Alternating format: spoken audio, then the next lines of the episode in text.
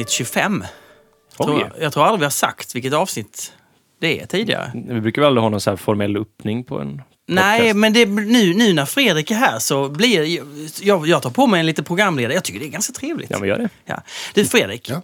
eh, vet vet du vad som händer nu? Nej. Jo, det är ju att eh, det blir en ölmässa i Göteborg och så hela den här grejen. Och du driver ju det här eh, Beer Week-grejen. Mm, jag är en, en, en av de som håller på med Ja, det. men du, ja precis. Ja, Okej, men du är med där. Ja. Startade det och för att få liksom en, en ölvecka där man, man kan Öla sig. ö, lära sig mycket om öl. Jag lyfter fram Göteborg som ölstad och sådär. Ja. Ja, hela det. Men jag såg att du är ju huvudöldomare. ja, eller på mässan menar du? Eller? Ja, jag tänker För på är ju- mässan. Ja, eller jag drog igång den tävlingen på mässan. Ja. Sen är jag inte med och dömer ölen för att jag vet ju alla öl som är med. Jo, nej, men du är ändå huvuddomare som jag håller i det håller på något i sätt. det och styr upp vilka klasser och hur dömningen går till och sådär. Ja. Eh, och sen är det upp till 17 öldomare som faktiskt är med och dömer öl. Som är utbildade Som är öldomare. utbildade öldomare då, som eh, dömer under 5-6 dagar. Hur blir man öldomare, utbildad öldomare? Det är ju Svenska Hembryggarföreningen som har en eh, sån eh, utbildning. Ja. Som eh, man helt enkelt får, det är två dagar där det är en dag så är det en, de håller utbildning. Man får ett eh, stort kompendium, massa, så det är teori och praktik och sådär. Och sen ska man självstudera under ett antal månader och sen är det ett prov då.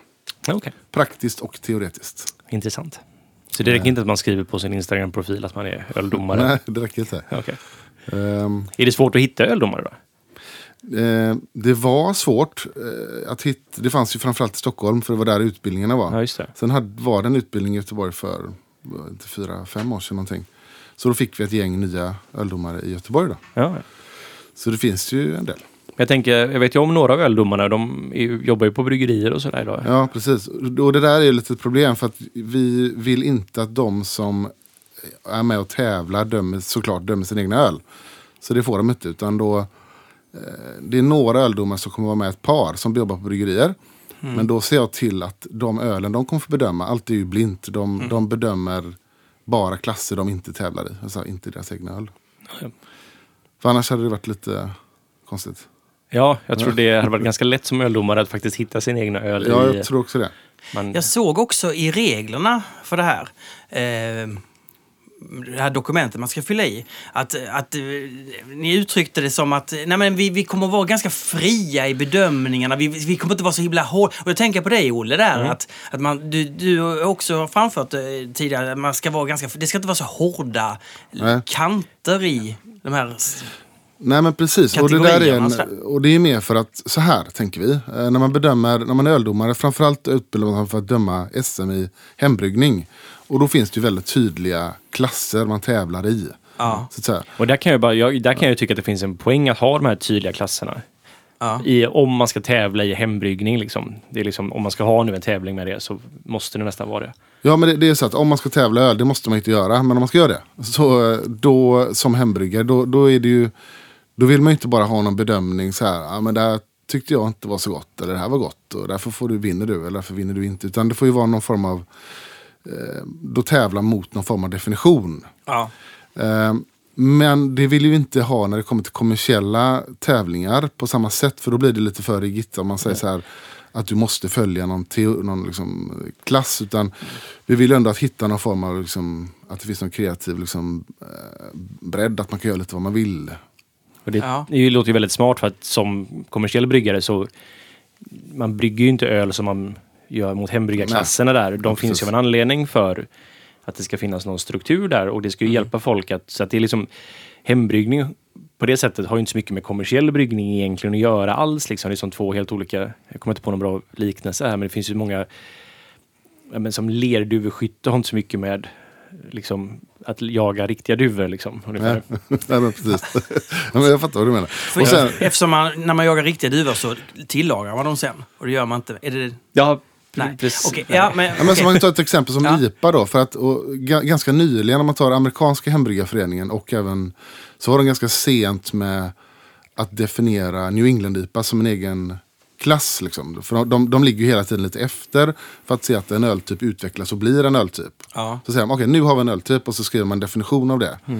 Men de har väl mycket, Black IPA finns väl ändå? Va? Den finns ju. Ja. Ja. den var de mycket snabbare att haka på. och den gör ju ingen längre. Nej, exakt. Så- Så de kanske lärde sig av det misstaget att vi väntar lite och ser om det här faktiskt Ja. blir en permanent grej istället för någonting Ah, som... ja. Precis. Och, och då, då ledde det här till lite konstigt då i Svenska Hembryggarföreningen att det var svårt att tävla. Och nog fortfarande tror jag, för att det finns ingen underkategori som heter New England-IPA. Nej. Nej. Och då, om man då sitter och dömer IPA så kanske det blir lite konstigt. Och då vill vi i en kommersiell tävling hålla mycket så här friare. Nu provar vi IPA. Och så kanske vi delar upp det i klasser. Här har ni ett gäng New England-IPA. Så vet ju de här domarna vad de ändå ska leta efter lite grann. Det är ju omöjligt att vinna mot en New England-IPA, som ni vet. Det är omöjligt att vinna mot den. ja, men, Ja, det- han, tycker, men det är ju, det är ju mitt tycke. Fast det var väl förr, förra året som Jämtland vann med sin engelska Jag vet, och hur, Ja. hur god var den? Den var god. Men, men så här, New England-IPA har ju vunnit också och kom tvåa och kom trea. Så det är ju så här, Ja. där blir det ju svårt att man i en final ska så här, döma en klassisk med brittisk IPA mot en Ja. New England-IPA. Men då blir det ju såklart mycket så här subjektivt. Vad är, vad är gott liksom just nu? Yes. Så det, du menar att det här är en väldigt klok indelning? Eh, Vadå? Men, det- ja, men det, är den Ja, idé- ja, men det är alltså- nog så man kan göra om man ska Ja, tävla, ja, tävla ja, det. Liksom. Ja, just det. Det blir ju någon form av lite, det blir ju kompromisser hur som helst. Man måste hitta någonting som man kan inte ha allt för många underkategorier och man kan inte vara för generell. Nej. Så det blir någon form av mittemellan. Är det här den bästa eh, svenska tävlingen i eh, kommersiell öl? Jag, Jag tycker det. Du tycker det? Ja. Eller, det, om, de, eller så här, om jag jämför med den som är på Stockholm Öl och Whiskymässan nu. Den gjorde de om reglerna ganska ordentligt för ett tag sedan. ja. Vilket blev katastrof tyckte jag. Okej. Nej, och så, ja, jag är ju partisk, men jag tycker att den är bra. Den, det som är unikt med den är ju... eh, Vi satte upp så här, vi ska ha öldomare. Eh, Och det kan man tycka så här, ja, men varför måste man vara öldomare för att döma öl? Det måste man ju inte. Men vi vill inte heller göra det till en så här kändisfest. Att liksom eh, han Frithiofsson kommer med och dömer. Som det har varit i Stockholm en del år. Att man tar in så här. eh, Vi vill ändå att det är folk som ändå kan öl och som, som är med och dömer. Så att, Och det vet jag ingen annan tävling i Norden eller i Europa som har det, den typen av... Hur många öl får ni in? Det har varit ganska stabilt sista två åren på runt 400 öl. Då. Och kravet, jag hade säkert kunnat få in fler öl, men kravet är att alla öl ska ju finnas på mässan Ja, just det. sen när den öppnar. Det är därför det finns också en liten begränsning i hur många det kan Det vara är med. ganska trevligt. Och alla vill inte vara med och tävla. En del tycker inte att man kan tävla. Det gör En del vill inte vara med. Men många är med. Jag tycker det är roligt att tävla. jag, kommer, jag kommer ihåg när, när Stiberg vann med, med promenadporter. Ja. Jag tror det var ju så här, den hade ju ingen, vi hade ju glömt av att vi hade skickat in den till den öltiden, så vi hade ju inte med den på mässan. Nej, så det blev mycket flasköppning. Det blev väldigt mycket flasköppning Just, ja, den Ja. var ju där till slut. Eller Ja, ja. flaskor. var det. Ja, det var ju Challe stack iväg och expresshämtade den jag för mig. Ja, bästa porton och bästa eh, öl, alla kategorier blev Ja, det. och- och det är där, det, precis, den klassen är väldigt svår. Bäst i alla kategorier. För först tävlar man ju så här, i Ja. klasser där saker liknar varandra. Ja. nu provar vi fem New England mot varandra. Och så provar vi sen Ja. fem Port mot varandra. Sen ska de jämföras med varandra och det är ju jävligt svårt. Och då, blir det så här, då är det klart att det blir mycket så här. Vad känns kul just nu och Precis, bra just nu. Och så där. Men det här tycker jag oftast det har varit oftast en väldigt bra motivering till varför att den ölen vinner. Liksom. Och det blir ju en mer subjektiv åsikt Ja. då, att det här blir någon form av att ett rådslag antar jag bland Ja, öldomare, precis. att de får sitta ner och prata igenom. Exakt. Och det är ju väldigt, det är ju som ett väldigt roligt komplement till hela. Ha, vi har druckit... Eh, vi har druckit öl till idag. Det var en dubbelbock. Mm. Eh, det är ju lite roligt namn, Mm. tycker jag. Hittade inte den i Stockholm, i centrala Stockholm alls. Men hittade den på massor med Göteborgs systembolag. Jaha, okej. Ja. Har du- Vadå, du har varit uppe i Stockholm och letat efter den? V- åkte dit, Ja. försökte hitta den. jo, den fanns på några ställen, men, inte, men eh, den är kanske populär. Eh, Celebrator. Mm. Eh, en tysk öl. Ja. Ja, det, det är ungefär så mycket jag kan. Min tyckte du om den förresten? Ja, min fru gillar den jättemycket. Det är hennes smak. Alltså den här lite, lite söta eh, bruna ölen som är lite julmustig och det har väldigt mycket, kanske brödtoner eller jag vet, jag, eh, eller vad den har. Det är ju väldigt en rund En komplex maltighet. Ja, Precis, precis. Men ändå god, trots det. Ja, Så- ingen, Nej, men, men ingen jag... humle alls nästan. Nej, och ändå tyckte jag den var god. Mm. Eh, då, då tänker jag alltid så här, åh den här är jätteväl balanserad. Det, är- det tänker jag alltid när en öl är god, trots att jag inte borde gilla den. Ja.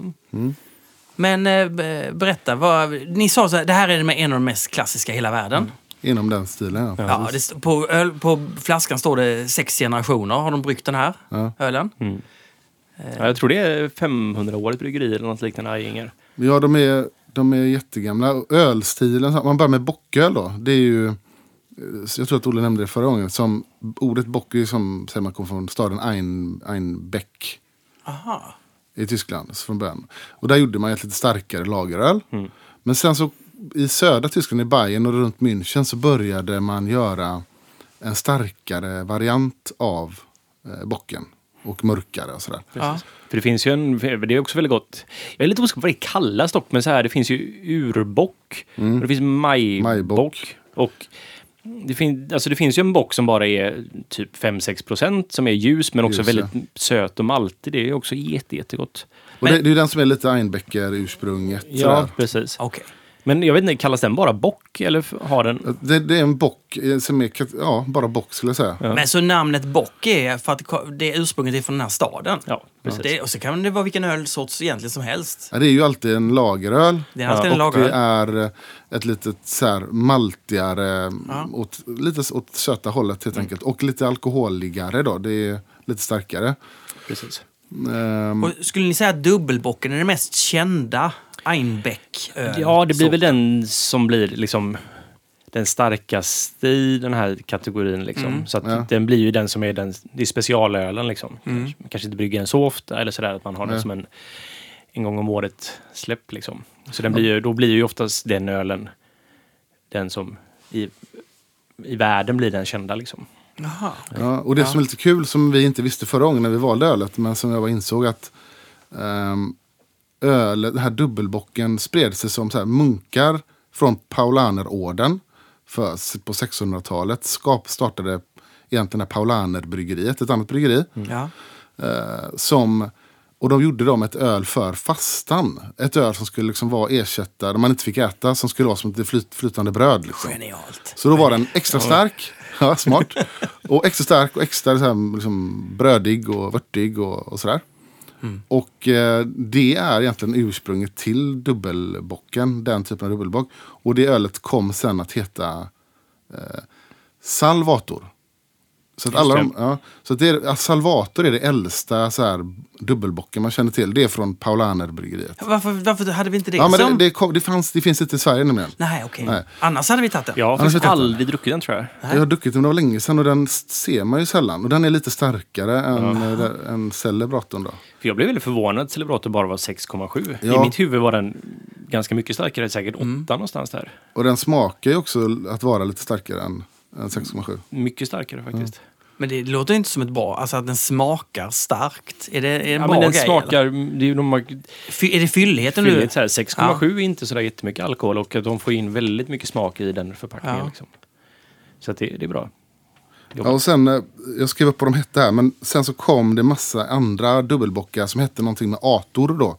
Efter Salvator. Som, som, från eh, Bayern. Maximator, Optimator, Triumfator, Animator, Fortunator. Ja.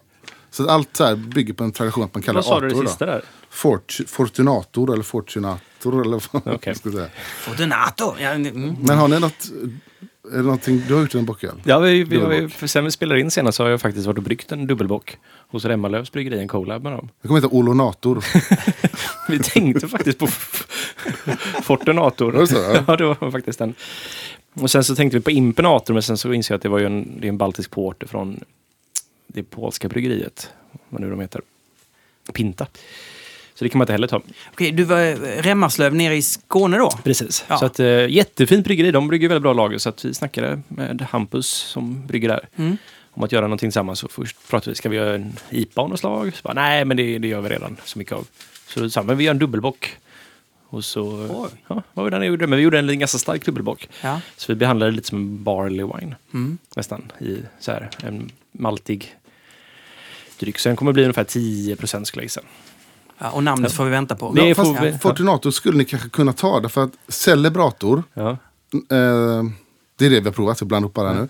Det hette, när det släpptes i USA tidigare, hette, hette det, det var det som hette Fortunator i USA. Jaha. Men nu heter Celebrator Celebrator över hela världen. Så jag tror det namnet är nedlagt. Okej. Kanske ni kan sno tillbaka det. Ja, fast det vill jag inte göra. det, känns, det känns fel. Ja, Eh, ja. Mm. så, eh, så ett, ett öl inför påsk helt enkelt, fastan var det Mm. från, eh, från början. Det här ölet borde stå på påskbordet då alltså? Ja, och, Kan man... och, och de, i Tyskland finns det fortfarande tradition att 19 mars släpper man årets eh, dubbelbockar. Helt enkelt. Det är en sån Mm. lanseringsdag. Precis. Så den bryggs på hösten helt enkelt vanligtvis då. Jag tror att den bryggs på hösten och släpps. Liksom. Sen har man ju marsölen, Märtsen. Just det. Och den bryggs ju då i mars och släpps i oktober. Är det va? Är det ok- Den var ju tidigare, ja precis, det ölet som skulle sen komma att bli eh, under oktoberfesten. Precis, Så ja. hålla, exakt. Så Tyskland har ju haft mycket så här kopplat till säsonger och Mm. högtider. Och man bryggde och det skulle ligga och vänta ett tag. Och, men, Är det mycket väntetid? Alltså, är det att den mognar då? Om man... Ja, alltså lageröl har ju en, speciellt om man gör det på ett väldigt traditionellt vis. Så i, lageröl tar ju lång tid att göra så att man har ju oftast en jäsning då som, i och med att den är kall, tar längre tid. Eh, den som vi bryggde hos Remmalö för, ja, det är väl nästan en månad sedan nu. Har precis slutat jäsa liksom. Det tar lång Oj. tid. Ja men alltså temperaturer, kemiska reaktioner, allting går ju långsammare vid lägre Mm. temperaturer och samma sak med jäsning då. Så att, sen så brukar man då ha en konditioneringstid där man låter ölen mogna, rensa upp sig själv på lagringstankar. Och det kan ju vara, alltså många bryggerier kör ju att man har, eh, är det en vecka per Platon? Rätt, Det ja. finns en sån här tumregel för det här. Men det är så att tre månader är en ganska lång, eller vanlig tid för även en svagare öl. Jag tycker det låter väldigt bra. Mm. Alltså, det är precis som att hastighet är någonting negativt. Alltså som- hög hastighet. Ja, Ja. Som, mm, vad heter det, slow food ungefär. ja, eller sur, surdegsjäsning. Ja. Lång tid. Precis. Kanske en dålig jämförelse men... ja, men det, Ja. det är klart att tiden på, jag tänker lite grann på det här ölet. Som, om man jämför det här eh, Celebrator med svensk jul, traditionell svensk julöl, Mm. mörk lager. Ja. Som är rätt tråkigt tycker jag. Eller så här, Och även dansk mörk lager, även finsk mörk lager. Blir så här eh, söt och jolmig och rätt tråkig. Och skillnaden här är att den här är också söt fast den är intressant söt. Den är komplex och har andra toner i. Eh, som kommer från dels hur man brygger ölet och också liksom vad man har för ingredienser i. Men jag tror rätt mycket processen. Mm, det tror jag med. Och det är framförallt dekoktionsmäskning skulle jag gissa Ja. skapar mycket av det komplexa i den här ölen. Och det gör nästan ingen i Sverige eller Norden. jag. Men det här bryggeriet då i Tyskland, Aj, Ajinger. Ajinger. Mm. Eh, har ni någon relation till dem eller är det bara den här ölen eller är de... För mig är det framförallt den här ölen som jag har Ja. relation till. För det var den, den jag upptäckte. Och det, Så det är liksom inget jättebryggeri då? Ja, men de är, alltså jag läste de brygger 15 miljoner liter per år. De Så är det- inte jättesmå då? De är jättesmå. men det här är nog deras- ett av deras mest kända öl. det skulle jag också. Sen så tror jag de gör nog mer Helles och pilsner skulle jag gissa. Ja det gör de. Och veteöl gör de också. Ja, och det, ja. Ja. Så Men detta är ju en säsongsgrej liksom. Pils är väl de som gör va? Ja det gör de. Ja, ja väldigt bra. Och det är bra. Ja. Men det är ju roligt, jag använder ju Ajingers gäst faktiskt. Eller den rykte, beryktas komma därifrån, den gästen jag använder. Det är inte aldrig Ja, men- helt klart. Ja, men har du. Ja, men... Mm. Men det är ju väldigt det är en väldigt bra gäst tycker jag för att den är funkar väldigt bra med högre alkohol. Så vi, till exempel, vi tog ju med gäst ner till Remmalöv nu, Mm. som är då vår husgäst. Och den är väl, funkar väldigt bra på högre alkohol, vilket lagergäst inte brukar göra.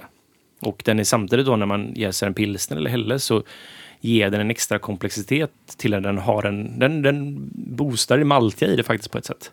Kan jag tycka. Så det är väldigt enkelt. Det blir gott när man gör någonting som bara har liksom pilsnermalt i sig. Så får den en liten extra ja, den får en lite sötare touch utan att den egentligen, den har jäst ut fortfarande ganska eh, ja, mycket då, men att den fortfarande har någon form av ja, en, en rundhet i sig. Jag gillar det jättemycket. Jag har inte bryggt med det tidigare men du hade ju med dig en när vi gjorde ett Steinbier. kan vi Ja, prata lite grann om sen. Mm. Och den, då, hade, då hade du kvar lite grann av den gästen. Så- Ja, jag tog lite jäst bara från en tank. Ja, och jag, men jag menar, jag hade kvar lite av det Jaha, som du ja, hade ja, med dig. Så att jag bryggde ett annat öl med dig också. Den är ju jättetrevlig. För, men men har, är det den gästen du har i dina lager? Ja, precis. Allihopa. Allihopa så har du Ajinger. Precis. Så man behöver ju, mm, jag har ju en husgäst då så att vi gör ju en sån här eh, pilsnerrunda liksom. För det kostar rätt mycket att köpa Mm. in. Man behöver ju rätt mycket gäst när man gör lager Ja. i och med att man behöver mer celler då när man pitchar Mm. så kallt som man gör. Så då köper vi in och det kostar rätt mycket pengar. Så då, då gör vi som ett så här, om det tar två veckor för oss att göra en, jäsa en pilsner. Så efter två veckor så skördar vi till. Så kanske först vi brygger Lucy. Mm. Sen så brygger vi Pivot, sen så brygger vi Äkta, sen kanske vi brygger Lucy eller Pivot igen. Mm. Och sen så avslutar vi med att göra Baltic Porter då, som är starkare. Men du, när du återanvänder gästen, det måste ju bli olika resultat varje gång. Eller? Ja, det, det, alltså, det är ju svårt för vi har inte några sådana exakta mä- mätinst... Vi, vi, vi, vi, vi pitchar med lite... Med känsla? Ja, Nej, men Olle! Jo, men, men med lager så är det som att säga, i och med att du jäser kallt och vad jag upplever med just den här gästen också tycker jag funkar, du kan typ inte överpitcha. Det är nästan Oj. omöjligt. Intressant. Men underpitcha kan man. Ja, det kan man göra. Det är Ja. mycket värre. Så att vi tar så mycket gäst vi kan bara. Liksom, i stort Men du, sett. du sa en sak, det var att Ajinger, det är ett rykte att det är från här. Heter gästen Ajinger? Nej, den heter bockgäst. Den heter bockgäst. Ja. Och ryktet säger att den är Ajinger. Men det, det görs inte på Aj. Alltså, det är någon Nej, annan nej, som det är, precis, tillverkar det är någon som har tagit gästen från en, Ja, ja, en flaska eller ja. liknande och sen så kultiverat upp den. Så har de en Ja. gästbank och så hintar de väl ganska mycket om varifrån själva. Men de får nog inte säga rakt upp och ner vart det kommer ifrån. För att, Nej. Så de säger att bockgäst skvallrar ju rätt mycket om vart den kommer ifrån. Ja. Mm. ja. Och jag skulle gissa, den, den, för den har den här, den har en väldigt tydlig lagerkaraktär också. Alltså den här Exakt. kombinationen av estrar och svavel som bildas under lager. Som är så här att när du luktar på det så är det så här, ja, det här är en lager. Medan Mm. det finns till den vanligaste lagergästen är ju 830 då från White Lab som heter, det är samma som 34, 70, 30, 3470, ja, torr, Ja, precis. Mm. Och eh, det är den som används absolut mest. Liksom alla gästbanker har en version av den här gästen. Bra namnen då, 3470. Ja, det är ett väldigt bra... Men eh, den, är, den är, för mig, jag tycker den är för clean. Den är så här, den, Ja, den är tråkig. Ja, den är tråkig precis. Så att det blir liksom... Det blir inte en dålig öl. Men samtidigt så är det som att säga, jag saknar det här som gör en lager till lager lite grann. Det är lite fisiga också. Ja, Olle, ja. be- be- berätta om den här eh, tysken vi träffade i Italien. Som du blev lite förälskad i, eller som du vet, han bryggeriet, det här klassiska Gatten. Nej, det är inte så klassiskt egentligen. Genstaller.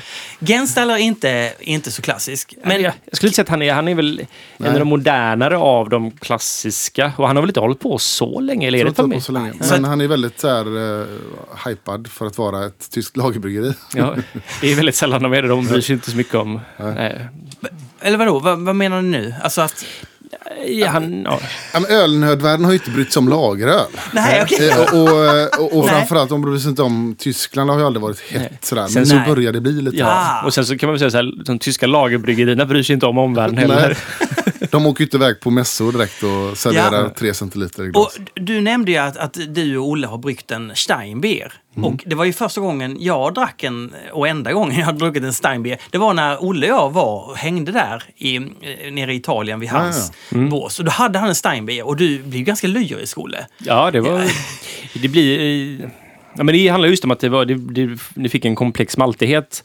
Som, jag skulle inte säga att det var ingen supergod öl, men det var mest att det var väldigt intressant. att Det faktiskt var en tydlig karaktär av att här har det skett någon karamellisering, här har det en sötma som jag inte vet hur jag skulle kunna få.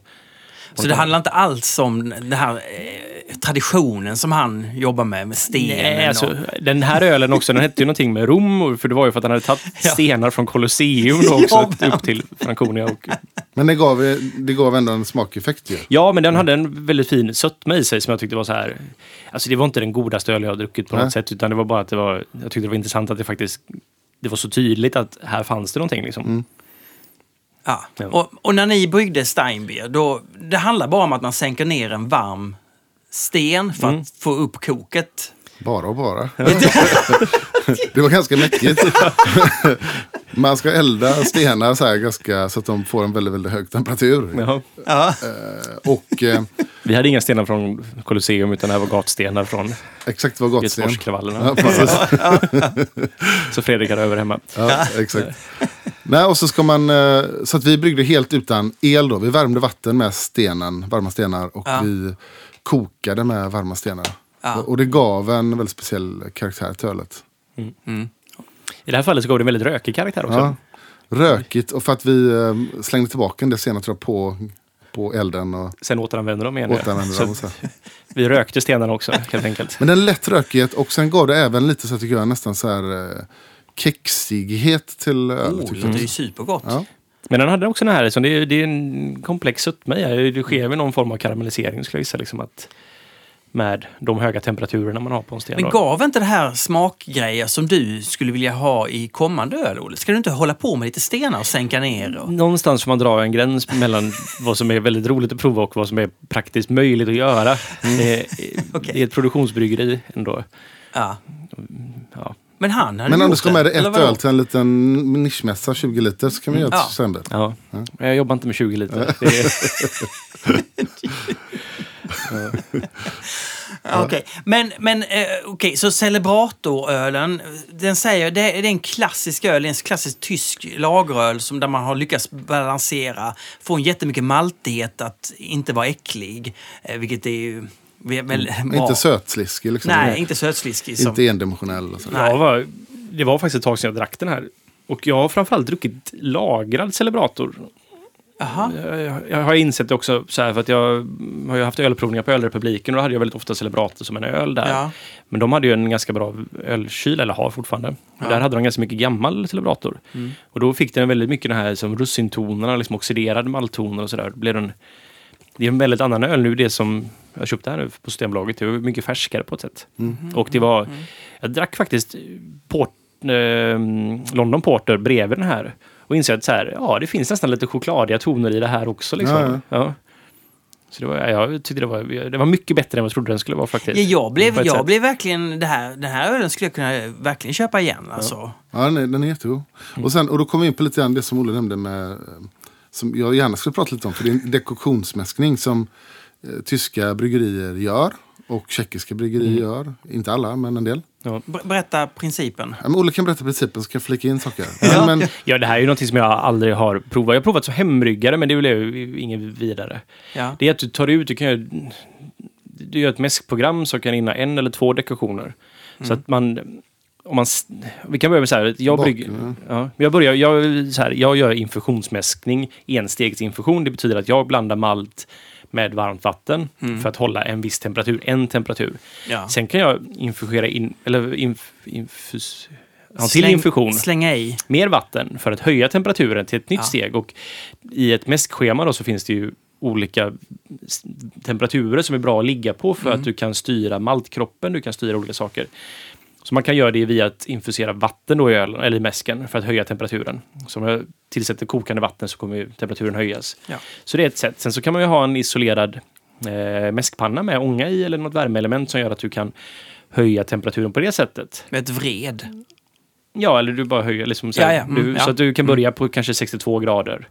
Och sen så höja upp till 70 grader och sen så kan du mäska ut på 78 liksom. Det är ganska Ja. normalt mäskschema. Ja, men, ja det låter. Sen då så finns det då dekoktionsmäskning som är någon, nästan som en form av variant av båda de här två. Och Det är Mm. att du tar ut en bit av mäsken till ett nytt kärl. typ Aha. en tredjedel Ja, precis. Ja. Värmer upp den, du kokar den här Du kokar upp Precis. den, ja. ja. Och då har du skal och allting och så här. Man vill ju aldrig ha med sig till exempel skal in i... För det, de, det ska ju försvinna i avsilningen då. Ja. Du vill aldrig ha in det i vörten för att när det kokar då så skulle det ge tanniner och sådana saker Mm. till ölen. Men här har du så mycket socker. Det är som hög koncentration av socker när du kokar Mm. då en dekoktion. Att du inte får den biten. Men däremot så får du en karamellisering. Du får ju en, liksom en, det händer ju saker med malten. Sen tar du, tar du tillbaka den här in till mäsken. Och på Ja. så sätt då så höjer du temperatur av hela mäsken till Ja. ett nytt steg. Aha. Och sen kan du då göra dubbeldekoktion och ta ut en till bit och infusera det in. Va, vad man gör är att man tar ut äh, mäsk. Ja. Och man, sen så, man kan säga att man kryddar den på, på ett sätt genom att koka den. Då får du fram nya smaker som du sen slänger tillbaka in. Precis. Alltså, Men det du gör är när du kokar så, deaktiverar du enzymerna, men de har ju förmodligen redan då konverterat nästan all stärkelse till socker. Så det är ju bara att du ändrar, du ändrar socker... eh, konvertiter. Ja, precis. Du, liksom, du ändrar liksom vilken typ av socker finns i den och ja, du Ja. får en maillard och karamellisering liksom, Ja. beroende på hur varmt då det är i Precis. dekoktionen. Och det, och det, det har ett intressant ursprung. Jag tänkte på det vi pratade om med Ja. Steinbier och så också. Man, man började med det här för länge sedan av olika, lite olika skäl. Men ett var ju rent praktiskt. Så kanske du inte hade så innan du ens byggde med stora liksom, eh, metallkärl. När du, byggde, när du hade trätunnor och grejer. Så, så var, var det också begränsade volymer på om du har exempelvis en... Så du kan inte tillföra varmt vatten hela tiden. Utan det var ett sätt att jobba med mindre kärl och kunna höja temperaturen mer praktiskt helt enkelt. Precis. Och man behövde göra det förr för att malten inte var riktigt... Eh, man brukar prata om att det, är- malt är modifierad för att brygga med. Den var inte lika förberedd för att ha- användas i bryggning. Helt Precis. enkelt. Det var helt enkelt sämre kvalitet på kornet Ja. än vad som man har idag. Nej, men okej, ja. ja. Och då, Ja. Men då har, då har ju många av de här bryggerierna fortsatt med det. Eh, de här traditionella. Men då antar jag för att det gav en smak, inte bara för att höja värmen, för det kan de göra, men det måste ha gett någonting i Ja. smaken, i karaktären. Jag hävdar det. Jag Sen hävdar också det, för här delade upp folk då. För att då säger så här, det är så här, nej men det där är bara hokus pokus. Antingen Ja. säger man så här, eh, antingen säger man så här, det sämsta argumentet här, "Ja, men malten idag är så välmådig för att vi behöver inte göra det. Nej men det stämmer ju, man behöver inte göra det. Nej. Men det blir godare, kan man Förr tänka. kanske det var mer att de var tvungna att göra det för att det skulle funka, liksom skulle smaka okej. Ja. Det behöver vi inte göra idag. Nej. Nej, men det händer ju någonting när man gör det här. Och då, det andra argumentet som man kan säga som i och för sig stämmer också då att nej, men idag kan man ju använda, vi behöver göra så, vi kan använda en specialmalt som vi lägger till. Ja, För ja, att som få den här, har- som ja. ger den här karaktären. Ja. Men, ja. Det här är ju någonting som man kan argumentera för att det går att göra hos mälterierna, den här processen kan man säga i stort sett. Ja. Till exempel med Munich malt, melanoiden malt och liknande. Att man får samma typ av effekt i den slutliga Mm. produkten. Och där kan jag vara, vara beredd att hålla med faktiskt att du kommer väldigt nära. Det gör man Ja. nog, men man måste ändå så här, vad är det som skiljer? Varför lyckas inte... Okej, det finns några bryggerier som gör bra lageröl. Olle Mm. är, är ett av de bryggerierna, Olle-bryggeriet. OO, Nynäshamn, eh, Nils Oskar. Mm. Det finns ju några sådana som är riktigt bra. Men generellt så är vi ju inte i närheten av, av lagen som görs i Tyskland. Och jag hävdar det måste ju vara någon form av... Det, är inte, rå, det handlar inte om råvarorna. Vi har tillgång till samma malt från samma producenter. Det är inga humledrivna öl. Det är, liksom, det är inte en råvarufråga utan det är en processfråga. Men det, det, då, det är ju nästan som man skulle vilja gå in på Michael Jackson avsnitt 3. Eftersom det handlar en del Det är en om... väldigt bra segway faktiskt. Är det inte en ganska bra... Ehm, om vi lämnar Celebrator lite åt Mm. slumpen och så får vi återkomma till vilket som blir nästa veckas månadsprov. eller- men, men, men, men The Bear Hunter, Michael Jackson del 3. Mm. Då besöker han alltså Tjeckoslovakien, Tjeckien. Tje, eh, Han är nog aldrig i Slovaken tror jag inte, utan han är bara i Tjeckien. bara i Tjeckien, ja. Eh, När, när, när delade de upp sig? 90-talet någon gång va? Nitt, var det inte 90, när föll hela muren? Alltid 92? Jag, var, Jag minns i alla fall att vi, 91. jag gick i mellanstadiet och så hade precis fått nya kartböcker och sen så typ en vecka in så får så här, här får ni, ni ska klistra in den här kartan över Ja. en bild typ som var så här att det var två länder nu. Nej men när var det? Var det 91? 89, 91? Jag kommer inte ihåg. Ja, någon gång där. ja, alltså, jag tycker han blev mer och mer romantisk för Ja. varje avsnitt. Tänkte det vilket pampigt intro det var till den här. Nej vad var det? Jag kommer inte ihåg. De stod vid någon smedja där och det var så här de spelade Dvorak också, så här, Ja. det pampigaste symfonistycket som någonsin gjorts. Och så här. Ja, det, fan- det, det, ja det, det, han, och han hyllade det här att, eh, att tjeckerna de, de, de har dispens att dricka, visserligen en svagare ölsort, men när de, om de står och skyfflar in eh, i det här som ska brä- bränna eh, vi- vi- på- är ni med mig? Ja. ja. eh, De får dricka öl och så vidare. Det var, var det de som tillverkade tunnorna där va? Jag tror det. Ja, det var lite oklart för först var det någon form av liksom, stålverk eller liknande. Och sen så gick det över till någon som höll på med trä. Ja. Och så, ja. Ja, lite oklart. Men, men i, i det här programmet så fick man ju verkligen uppfattningen om att de, de inte ändrar ett vinnande sätt att göra öl på. Så, så har de gjort nu då. Ja. Men, Aha. Det är ju lite tragiskt. Han avslutar ju väldigt så här, jag blev nästan lite ledsen så här att han hoppades att det här aldrig skulle försvinna och att de skulle vara, ha kvar sin stolthet och kring allt det här. Och det har ju inte skett. Är det, är det Urkel vi pratar om nu? Ja, det. ja. Ja, just det. Han besökte Urkel. Och, och, och det är ju helt otroligt. Så under, jag har inte varit på bryggeriet själv. Men det fanns ju, eller finns fortfarande, så här kilometerlånga tunnlar under bryggeriet. Där det stod hur, alla de här liksom, kärlen där de jäste. Och det verkar även som att de lagade på trä. Mm, det gör de. Tunnor, ju. Så att de, först har de ett öppna järkärl. Sen så har de stängda tunnor. Det är de som, den tunnan som de brukar ta med sig till Just det. Öl och whiskymässan i och Stockholm och sådana Ja. saker. Men så att då hade de ju en lång ja, lagringsfas då på trätunnorna också. Ja, och Så då, precis. Men det gör de ju. Olle sa, och det stämmer, de har kvar några av de här, men det är nog mer för specialgrejer och visningar och sådär. Men de stora volymerna görs ju inte på det sättet idag. Inte, ges ju inte på trä, träfat. Ehm, det, och jag frågade Janko, Jan-Erik Svensson i Stockholm, som är så här, är en av de ja, främsta i världen på centraleuropeisk ölkultur. Typ. Han sa att eh, 94 slutade de med det här. Eh. Aha, 94 slutade de med att göra öl i tunnor. Men de gör det fortfarande som plojöl eller Och så den här, liksom den här marknads- ofiltrerade mm, okellen som man ibland kan stöta på. Den, är, Den, den är gjord på dem faktiskt. den är gjord på... Den, den, den, vad jag fattade så ska den vara gjord Ingen på... aning. Jag tror Nej. den ska vara gjord på trätunnor faktiskt. Ah, okej. de, det är ju krogar som har i Göteborg, jag vet inte om Rover har kvar det faktiskt, men de hade det förut i alla fall. Då prenumererade de på fat och, så de var tvungna att sälja inom en vecka till och med. Liksom. Så att de så här, varje vecka fick de en ny leverans och tog det slut och tog det slut. Hade de för mycket så fick de inte sälja det efter en vecka. Liksom. Ja, okej. Så det var tvungna att passa in ganska bra där. Men, och den tror jag är gjord på de gamla tunnorna. Okej. Så de har kvar det som, för det är deras själ, det är liksom ursprunget, det är liksom, de heter ju ändå Urkällan, liksom, bryggeriet. Och att, ja, det är viktigt för dem att ha kvar den här som en form av att de kan visa upp den sidan.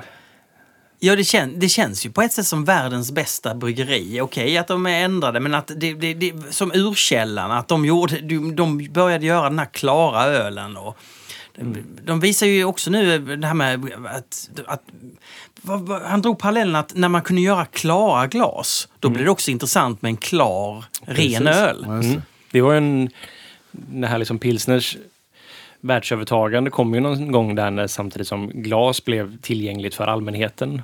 Så att de två har gått hand i hand helt enkelt. Det var en ja, men så här synergieffekt kan man säga för pilsnern. Ja, Men sen de var ju också på uh, Budvar just det. ja, i början där. Och där pratade de om dekoktion. Där hade de ju dekoktionsmäskning och även ett två timmar långt kok faktiskt. Och när det kommer till dekoktion, jag vill gärna säga att där jag märker den största skillnaden och där jag skulle vilja påstå att dekoktion har sin största roll. är Inte i en celebratoröl, för det kan du ganska enkelt härma, Återskapa. ja, återskapa med väldigt mycket Munich-malt, melonidemalt.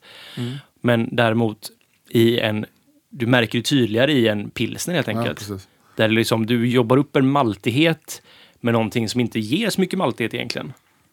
Exakt. Du förstärker liksom de toner av pilsnermalt som inte har så mycket egentligen att ge från början. För det är en sån ren malt i sig. Men med en dekoktion så får du den här liksom extra komplexiteten som gör att Ja, men ja, de här Men du måste ju börja göra det här nu, i din äkta pils. Du måste börja hålla på nu med det Jag har här. köpt ett nytt bryggverk. Ja, jag får köpa ett helt nytt bryggverk. Det är så här, jag hade jättegärna haft ett dekoktionsbryggverk, men det är liksom så här, vi, vi har ju inte obegränsat med pengar. Och hade jag haft det så vet jag fortfarande inte om jag hade köpt det liksom. För att Nej. det, det, det får komma någon gång i framtiden. Ja, Ja. två år. Man får... Nej, men vi var ju tvungna att dra en så här, vi, 95 procent av all öl vi gör kräver bara en enstegsinfusion. Då skaffar vi ett sånt. Jag hade jättegärna haft möjlighet att stegmäska och sånt, men vi har ju förberett bryggverket så vi åtminstone kan stegmäska. Och då kan vi göra dekoktion också med lite slangdragning och manuellt arbete. Helt enkelt.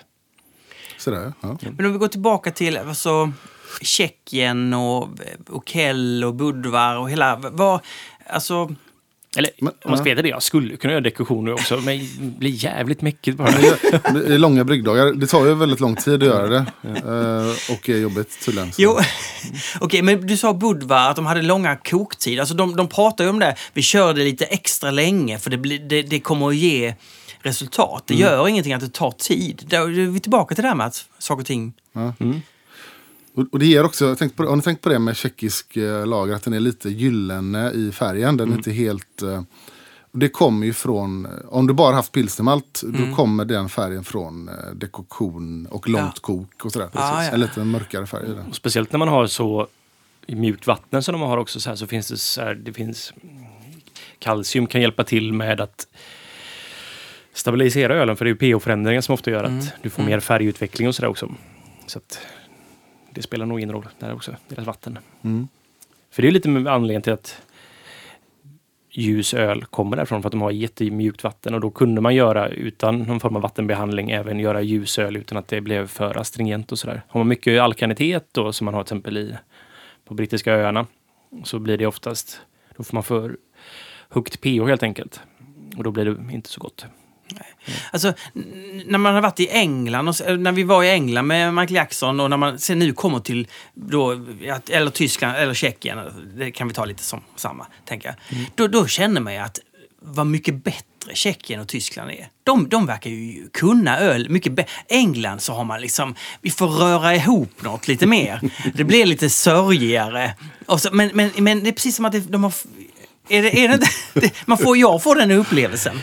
Det är fel, ja. Mm. Alltså, d- d- tyskarna har ju en viss stil av bryggning som är ganska vetenskaplig och på ett sätt, alltså alla är inte så, men det finns en form av rigid struktur för hur man gör öl som är ganska, det är fyrkantigt kan man kalla det. Ah, De, Inte bara bra alltså. Nej. Nej, men det finns ju en charm i det också. Sen så det finns ju alltid, jag kan ju tycka att bryggning handlar om eh, att ta vara på två olika aspekter och det här är viktigt med den rigida strukturen på ett sätt. Och sen så måste man också få vara fritänkande och inte vara alltför bunden för att men sen så är de ju så här, de kanske inte pratar om det, men det är ju väldigt mycket att de små bryggerier framförallt måste ju hela tiden känna in och de måste ju liksom anpassa sig hela tiden efter allting sker inte exakt som det ska ske hela tiden. Men de Ja. har ju verkligen gjort det till en vetenskap kan man säga. Ja, det är det. Så både för och nackdelar. Som du säger, det tappar ju en del kreativitet och blir lite stelbent. Men så blir de väldigt bra på en, en viss grej. Liksom. Det gör de bra. Men, okej, men om jag vill gå till, till systemet idag eller hitta en öl som är den, den bästa tyska lagern till exempel. Vilken, vilken ska jag köpa då? finns inte så mycket. Nej. Det finns inte. Man får åka ner till Tyskland helt enkelt. Eller vadå? Ja, jag och Olle, ska, ni- du ska fortfarande med? Mm, jag ska med. Vi ska ner till Bamberg eh, i september. Och så ska vi, och då har vi just han Jan-Erik Svensson, Janko jag nämnde just, Ja. är våran eh, guide där i fyra dagar. Nej, helvete! Kan man... eh, Nej, men ja. Ja, men är du sugen? Du skojar! Ja, ja. Vi kommer att besöka, det kommer att vara ett väldigt tufft schema va? 30, det är 30 bryggerier ungefär på fyra dagar. Klarar du det Martin? Det är klart jag klarar! Vadå? Är det någon som klarar det så är det väl jag. Jag är osäker om jag... Men det ska bli jätteintressant. Ja, jag har måste- aldrig varit i den regionen. Det låter och- svina gott. Vi spelar in allt. alltså då kan vi inte ha de här mikrofonerna. Vi, Nej. måste ha, vi måste ha en dyna, dynamiska mikrofoner tror jag. Som man kan hålla i handen. Eh, Kan man inte hålla de här... nej, kan man inte. Det här är, det här är, sån här, det här är studiomiker, det här är sångmikrofoner. Okej. Som ska ta upp höga frekvenser. Alltså det här ska ge ett fullödigt spektra av rösten. Okej. Vi måste ha lite mer såna här skitmikrofoner som andra Ja. poddar använder. Och det- Kamera kanske? Nej? Ja, kameran har varit intressant. Kamera, ja, visst. Ja. Jag och Ivan har faktiskt snackat om att vi ska ner till Alperna lite innan och vandra, förbereda oss för de här 30 bryggerierna. Det är så? Ja, ta lite semester. Det är väldigt löst än så länge. Eh, ska vi ta lite kaffe? Ja, men det kan Ja. vi göra. Ja, ja, men det, det här avsnittet, McCracken, avsnittet nu när han var nere i, i Prag också då. Så jag var i Prag på första gången på klassresa i, när jag var 17 år, 91. Med eh, vår fröken eh, Birgit som vi hade. Vi var 17 år så vi fick egentligen inte dricka öl. Men skulle vi träffa en annan klass som vi hade brevväxlat med nere i Prag så vi kommer dit. Och då besöker vi faktiskt U Flecku som också är med i den här eh, Ja. dokumentären. Den här, som är världens äldsta bryggpub. De bryggde uppe på övervåningen av puben. Ja, gravitationsbryggning helt enkelt. ja, precis. Det kommer bli nästa, som vi snackat om någon gång. Det kommer bli nästa grej. Exakt. Inga pumpar, ingenting. Att det bara rinner ner. Bara rinner ja. rakt ner. Alltså. Ja.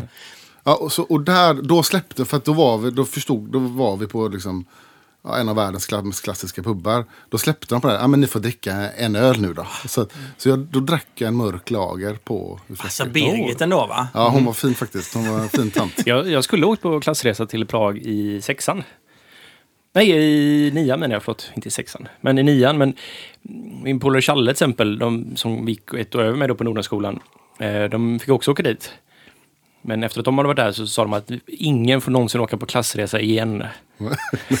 Nej, för sen då fick vi vara för lite fri tid och då spårar vi alltid ut på andra ställen. Såklart. Precis. Till eh, nästa månad. Så jag är väldigt sur på den klassen faktiskt.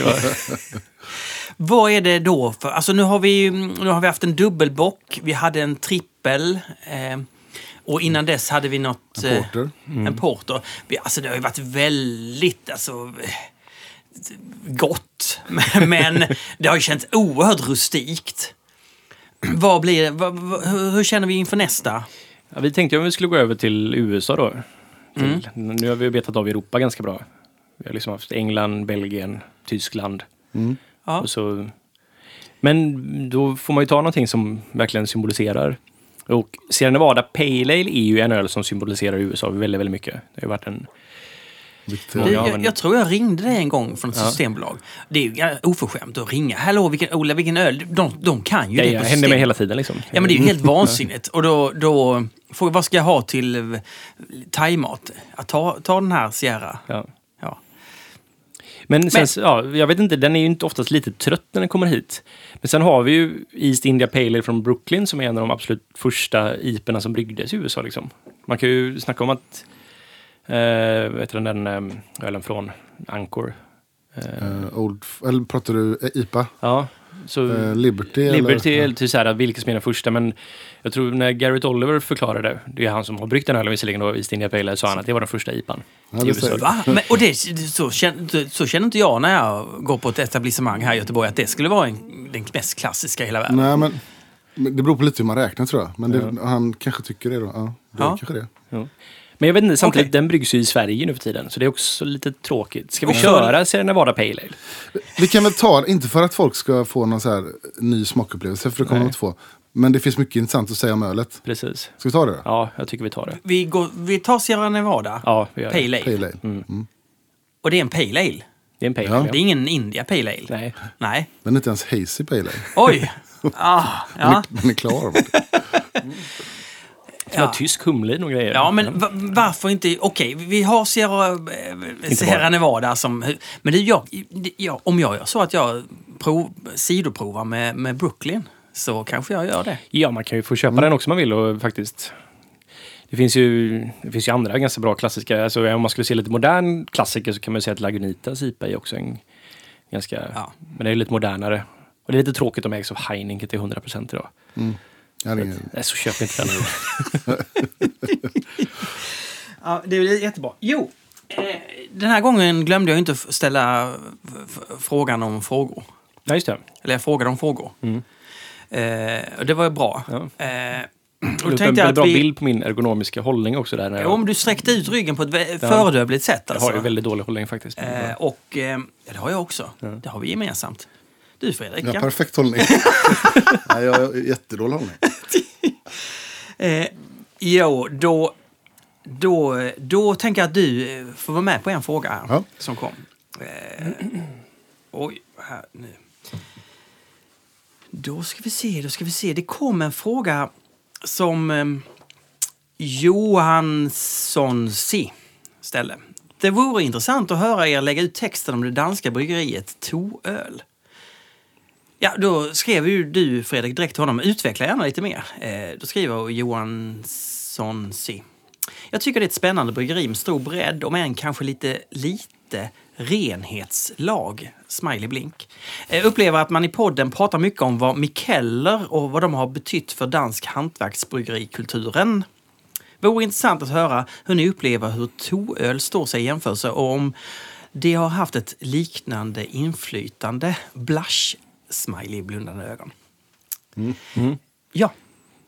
To, alltså, vad... vad eh, Det går inte att, ta, det går inte att prata om dem utan att nämna tyvärr då, Mikkeler igen. Ja, precis. nej, för att... Ja, men en rolig bakgrund är ju att eh, Mikkeler var gymnasielärare för de två som startade Toöl. Så de, och han, de fick brygga på skolan. För de intresserade. Det här var en, jag tror det var en högstadie som var typ mer naturvetenskapligt då. Att det var någon form av så här specialskola för folk som hade ett extra intresse av naturvetenskapliga ämnen. Och Mikkel då, som var, med, var lärare tyckte att ja, men det här är ett ganska bra sätt att praktiskt omsätta kemi, fysik, Ja. liksom, biologi, allting i att brygga öl. Så de bryggde i liksom, skolans kök på kvällar. Och då var... Danmarken då. Ja, vad är det, 15 eller 16 man får dricka där? Jag vet inte. Nej. Men jag kommer inte ihåg vad de heter, de här Toröl-killarna. En, en heter väl Tore. Tore heter den och så Och en annan heter också något med To. Som börjar med T-O. Men, eh, Tobias. Tobias och Tore. Ja. Jag har aldrig tänkt på att det är därför de heter Toröl. Nej, men det är därför. Du kan ju tänka på OO. Varför ni? Ja, ja. Ja, ja. Mm, ja, ja. Det är ju bara så ett sätt att... Ja. Nej, men Ja, så de, okej, de, de, ja. de lanserade, Mikkele kom, han lanserade först, sen så ganska snabbt därpå så lanserades Toöl. De har ju funnits ett tag då alltså. Jättelänge. 2010 tror jag de började kommersiellt. Ja, ja, ja. Och i, nu kommer jag inte ihåg vad den heter. Den, de hade en IPA som var jättebra, som var så här verkligen jävlar. Mikkel gjorde ofta lite maltiga IPor på den tiden. Mm. Det var liksom typ Green Gold och de här liksom Green Gold och Stateside IPA är väl samma i och för sig, bara olika marknader. Men de gjorde lite mer torrare, lite mer västkust-IPor liksom med väldigt mycket humle. Och det var, jag var så här, wow, shit, det här var jättebra. Okej, så då, de har ändå inspirerat... Eh, Jättemycket. Ja, de har varit väldigt bra. Ja. Jag tycker om, jag gillar dem väldigt mycket. Tyvärr har de ju hamnat lite i skymundan. Mm. Känner, eller i bakvattnet av Mikkel hela tiden. Precis. Och det, jag tror, alltså, Tore har ju också jobbat hos Mikkeler fram Jaha. tills ganska nyligen. Liksom. Inte, Ja, eller ja. så här, mm, okej, fyra, fem år kanske. Men Ja. han var ju, så här, första gången jag var på Mikkelets kontor så satt ju Tore där och liksom Ja. jobbade. ja, Och Tobias har alltid haft ett annat jobb. Han är inte med i Tore längre. Så han är involverad i någon form av destilleri eller liknande för mig. Jag har Mm. hört någon. Men det är jag osäker på. Men ehm, så jag, Mikkel är nog också investerare i gissa. De har ju liksom följt varandra åt väldigt. Och i början så såg jag det så här, och det är, liksom, det är min egna tolkning, men att jag såg lite som att Torell var där Mikkeler fick testa lite grann. Nu låter det konstigt för Mikkel har alltid varit en väldigt experimentfull, men det var lite som att det var som två olika brands lite grann som hade lite olika attackerade craftbeer-marknaden på olika sätt. Liksom. Torell var lite mer hippare än vad Mikkele var i början. De hade en grafisk design som var och är fortfarande fantastisk tycker jag. Som är, Den, den är intressant, för de var ju väldigt tidiga med den. exakt, och det har ju inspirerat oss jättemycket på. Vi kollade jättemycket på att vi tyckte det var väldigt fantastiskt att shit, de kan göra det här. Ja. Liksom blanda de här. Jag gillar design väldigt mycket och att få in det i öl tyckte jag var jätteroligt. Och, ja, där har de varit pionjärer inom det. Mm. Och idag är det ju nästan normen. Du kommer ju inte... Har du en klassisk öletikett så är det ingen ölhipster som skulle köpa den. Liksom. Det är ju, Nej, sant. Men hur är ölen, deras öl idag då? Vad- de är bra. De är- Sen så, som Mikkel så gör de ju enormt många olika öl. Jag kan inte påstå att jag tycker alla är goda. Nej. Men de har... Alltså, det är så enormt många olika öl de gör. Men många är bra. Mm. De har det- fått in lite grejer på Systembolaget nu som tror jag finns ganska breda lanseringar på bolaget. Ja. Någon sur, någon Berlinerweisse och någon pilsner. Och... Ja. Och sen så har de ju skapat eh, ett annat varumärke som heter Brus också, som är en bryggpub i Köpenhamn. Jaha. Men det finns även en pub i Oslo, men det är ingen bryggpub utan det är bara en pub. Mm. Och sen, jag vet inte om de kanske öppnat något mer än bara någon mer stans. Men där brygger de då på Brus, som är ett så här, tusen liters bryggverk, och släpper det också. Ja, det, jag, ty jag tycker det är ett väldigt trevligt ställe. Jag brukar gå dit när jag är i Köpenhamn. Ja. Bra mat och sådär. Jag gillar också det. Oj, Plus att det var kvarteret bredvid där Olof bodde i Köpenhamn. Oj så det var- ännu bättre. Och nu har de ju investerat i ett enormt stort Precis. eget bryggeri. De har ju Ja. bryggt på De Proof i Belgien som Mikkel Ja, också gjorde. varit, ja. Men nu har de, eh, jag vet inte hur långt de har kommit men jag såg bilder från lokalen. En enorm lokal. Liksom. Det är något gammalt livsmedelsförvaringsställe eller liknande. Som Okej. de ska göra om till bryggerier nu. Jaha. En enorm satsning. Mm. Så det är det vi... Det är vårt svar. De kommer Ja. konkurrera ut Stigberget nu. Mm. Större än Stigberget. Ja, oj, är det lite möjligt? Stigberget en collab med dem igår förresten. Det, så kan det vara, ja. Det händer, nu, alltså nu händer det ju, i varje hörn av Stigberget så händer det saker. Mm. det händer, händer små projekt här och där. Så det är mycket möjligt att... Du menar att du inte har någon koll helt enkelt? Alltså jag, jag plåtade, jag plåtade en grej igår med... Var roligt, jag hängde mig åt det liksom. Jag kan, jag kan inte hålla på med bryggning. Alltså de kommer ju, bryggarna kommer upp ibland och säger kolla här vad hejsig den här är. Ja, den var hejsig, vad härligt. Mm, ja, ja. Och så håller vi på sådär. Okej, ja. Men är den så hejsig säger jag ibland då. Jo, men är den inte hejsig så blir de lite nervösa för vi Det är ju ändå Stigbergs var- varumärke som Ja, du just. har... Men ni har väl en turbiditetsmätare nu och sådana saker? som Kan ni inte berätta lite om det? Hej, är det ett hejse, en hejsemätare helt enkelt? Eller vad är det? Det är väl separatorn. Alltså, Ja. Ja, men den används som en heisemätare på Stiberg. Ja, Det är väl när de separerar helt enkelt. Att man kör den genom centrifugen. ja. Så kommer det ut en... Så kan man se turbiditeten. ja men vad är turbiditet? Ja, det är väl hur mycket partiklar det är i suspension. Ja. Liksom. Som Och- hur, hur mycket ljus som kan Ja. gå igenom. Och då Det berättade... får Och, Fast hur, på- förlåt, hur påverkas färg av det då? För att du kan inte... Det är, inte, det är, ett färg, det är inget färgmått. Nej, jag tror de har en färgmått också i den där. På Okej. något sätt. Jag vet inte exakt, jag har ju bara sett jag vet att de har det. Men de kan se också hur mycket partiklar det i suspension. Så att en separator ska ju separera bort allting. Men man får ju hitta en rätt inställning om man fortfarande vill ha ett haze för en sån separator. Jag kom på en ja. produktidé nu. Man kan lansera en heisiometer och sälja till bryggerier. Man mäter bara. Ja, ja, absolut. Ja, och det, det roliga var att, att Olli, eh, bryggare, kom upp och sa bara Oh this, this is so, this is so, we, we, almost crashed the... Um, um, Heisiometer. Ja, alltså vi, den, den kan bara mäta upp till 500, vad, vad nu värdet är. Så vi var uppe, ja, 470 sa han och då sa jag direkt vi måste ha en ny mätare. Om, om fem, vi, vi måste kunna gå upp till tusen. Alltså, vi, det ska inte finnas någon stopp. Ja. Så, så, så kan det gå till. Ehm, Ja. Men jag, är inget, jag gillar Torell, kan jag säga. Bara som, Ja. ja. Jag med. Jag med. ja, ja, Jag gillar inte all öl de gör, men det Nej. behöver jag inte göra heller. Du behöver inte göra det. Nej, eller så här, det, Ja, men lite jag kan ju- pionjärer som hamnat lite, i, tyvärr, i skymundan. Jag kan väl, det enda jag kan säga, jag kan tycka Jaha, att det känns lite som att de senaste åren, i början var det väldigt klart för mig vad Toröl var för något. Mm. Det var någon form av, alltså, ja men det, det var en tydlighet i vad de var för varumärke. Sen startade de Brus och de har släppt massa olika öl och det har varit alldeles för mycket öl, för mig i alla fall, för att jag ska kunna ta in. Och det är det som jag har tappat lite, och det känns lite som de själva kanske tappade kompassen över vilka de var som varumärken. Ja, men samma med. Jag har ingen bild av eh, huvuddelen av deras öl. Ingen aning vad de gör idag. Jag vet inte vilken som är deras mest säljande öl till exempel. Inte jag det. Bra. Eh, Tack Fredrik. Tack så mycket. Vi ses om...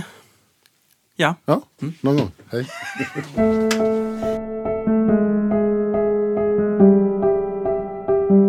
Alltså jag tycker det är väldigt trevligt att ha med Fredrik. Jag Ja, tycker det, är blir jätte- bättre. jätte- Ja, det blir mycket bättre. Han börjar ju komma in i rollen. Ja, verkligen. Eh, Han har varit bra från början tycker jag. nej, ja, ja, men Ja. han har blivit bättre. Mm. Eller, eller, eller så är det så här att du och jag har blivit bättre när han är med. Så att vi kan hantera Eller har det. vi blivit sämre? Så att vi... Det kan vara det. Nej. Du, vad har hänt på... Alltså, jag, jag tänker, vi får inte glömma den här frågan. Vad har hänt på OO sen sist? I, ja, det händer rätt mycket faktiskt, men... Eh, jag kommer inte ihåg riktigt. Jag får, kan jag få kolla mina kalendrar här lite grann? Ja, Vad jag gjort. men jag... Allting bara flyter ihop, Martin. Går ja. inte tiden jättefort nu? Du, det gör den. kommer inte gå långsammare. Vi blir äldre och den procentuella... eh, Alltså varje månad blir procentuellt sett i förhållande till vår livslängd mindre. Ja, det är sant faktiskt. Ja. Det har inte jag tänkt på på det sättet. att... Eh, Ja, vi har varit och bryggt cola hos Remmala i alla fall. Ja. Men det har vi redan snackat om med Fredrik innan här, så det behöver vi inte prata om mer. Men det var väldigt trevligt. ja. Eh, sen, jag var i Danmark i helgen faktiskt. Jag gjorde en liten turné av Jylland med vår danska importör.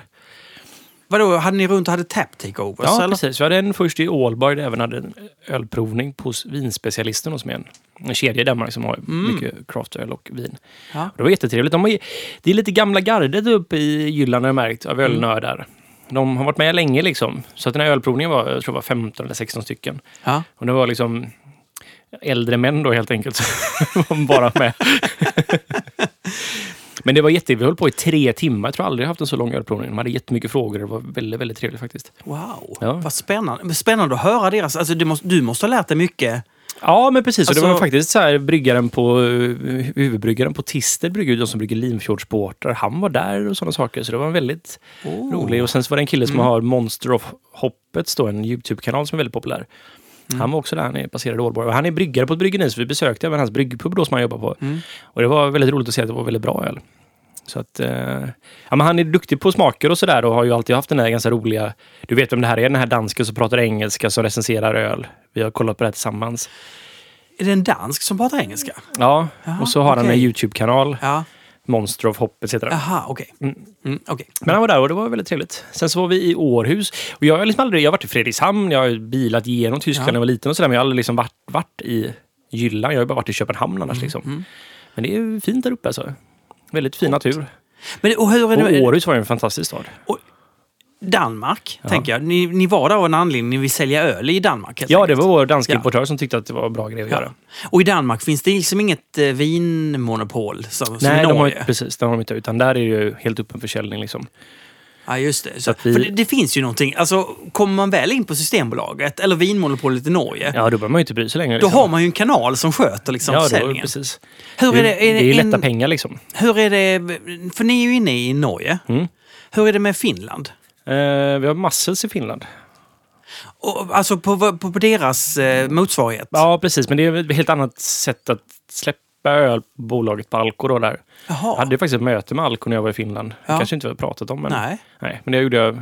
i- Det var faktiskt inför förra avsnittet. Ja. Så det varit i Finland. Och då hade vi ett möte med vår finska importör då, med Alko. Och jag har ju haft möte med, jag har haft möte med Systembolaget, men jag har haft möte med Vinmonopolet då i Norge. Mm. Och där var det väldigt strukturerat och väldigt så här. Ja. De fick inte säga vissa saker och där, de fick inte uttrycka sig på vissa sätt. Utan de fick inte Nej. Medan med de här i Finland var det som så här, ja vad roligt att ni är här och så pratade vi öl på så här en filosofisk nivå och det var så här väldigt de, var, de hade en helt annan approach. Det var ju två väldigt unga killar dessutom som var ölansvariga. På. Och, och Alko är deras systembolag? Det är det, precis, ja. ja. Och sen hade de då sin, det visserligen då sin flaggskeppbutik då i Helsingfors. Så var vi inne där då, samma kontoret ligger på övervåningen. Ja. Och det var ju liksom, att, att gå in på Vinmonopolet, jag vet inte om du har gjort det någon gång. Nej. Det är ju, du blir ju deppig liksom. Det det är som en riktigt dålig så här, supermarket med dålig belysning typ. Ja. Eh, Systembolaget eh, är inte heller så där jätteinspirerande. Att det är väldigt... Nej, men det är välsorterat på något sätt, tycker, kan jag. Jag, kan, jag, jag, jag köper inte sorteringen riktigt på Systembolaget. Nej. Jag, tycker den, jag, jag har väldigt svårt att hitta på Ja, Systembolaget. det, ja okej, inte Ja. välsorterat som är logiskt. Nej, Men precis. att det... Nej, okej. okej, men, okej, men nu var det ju Finland och... Ja, det var ju väldigt så här, här i whiskyavdelningen så Ja. kändes det som man klev in i en eh, någon form av Sk- Skottland typ. Det var en Nej, men de- ja, helt de, enkelt. ja, men de hade så här, och här är liksom de här vinerna och de kunde ha Alltså på Systembolaget så kan jag tycka som att så här, när jag letar viner så är det som att så här, det finns jättemycket av billiga viner och sen så finns det så här, ja, men om du ska ha de dyrare så finns det de här från den här avdelningen. Mm. Liksom, och det är ganska så här, ja, ja, jag har provat de här liksom nu, eller så här, det är typ Ja. inte. Medan där så var det som att där började allting i stort sett på det som är den övre skalan i Sverige. Fast det viner så kostade, vad var det, 15 000 euro och grejer där. Okej, ja. Ja.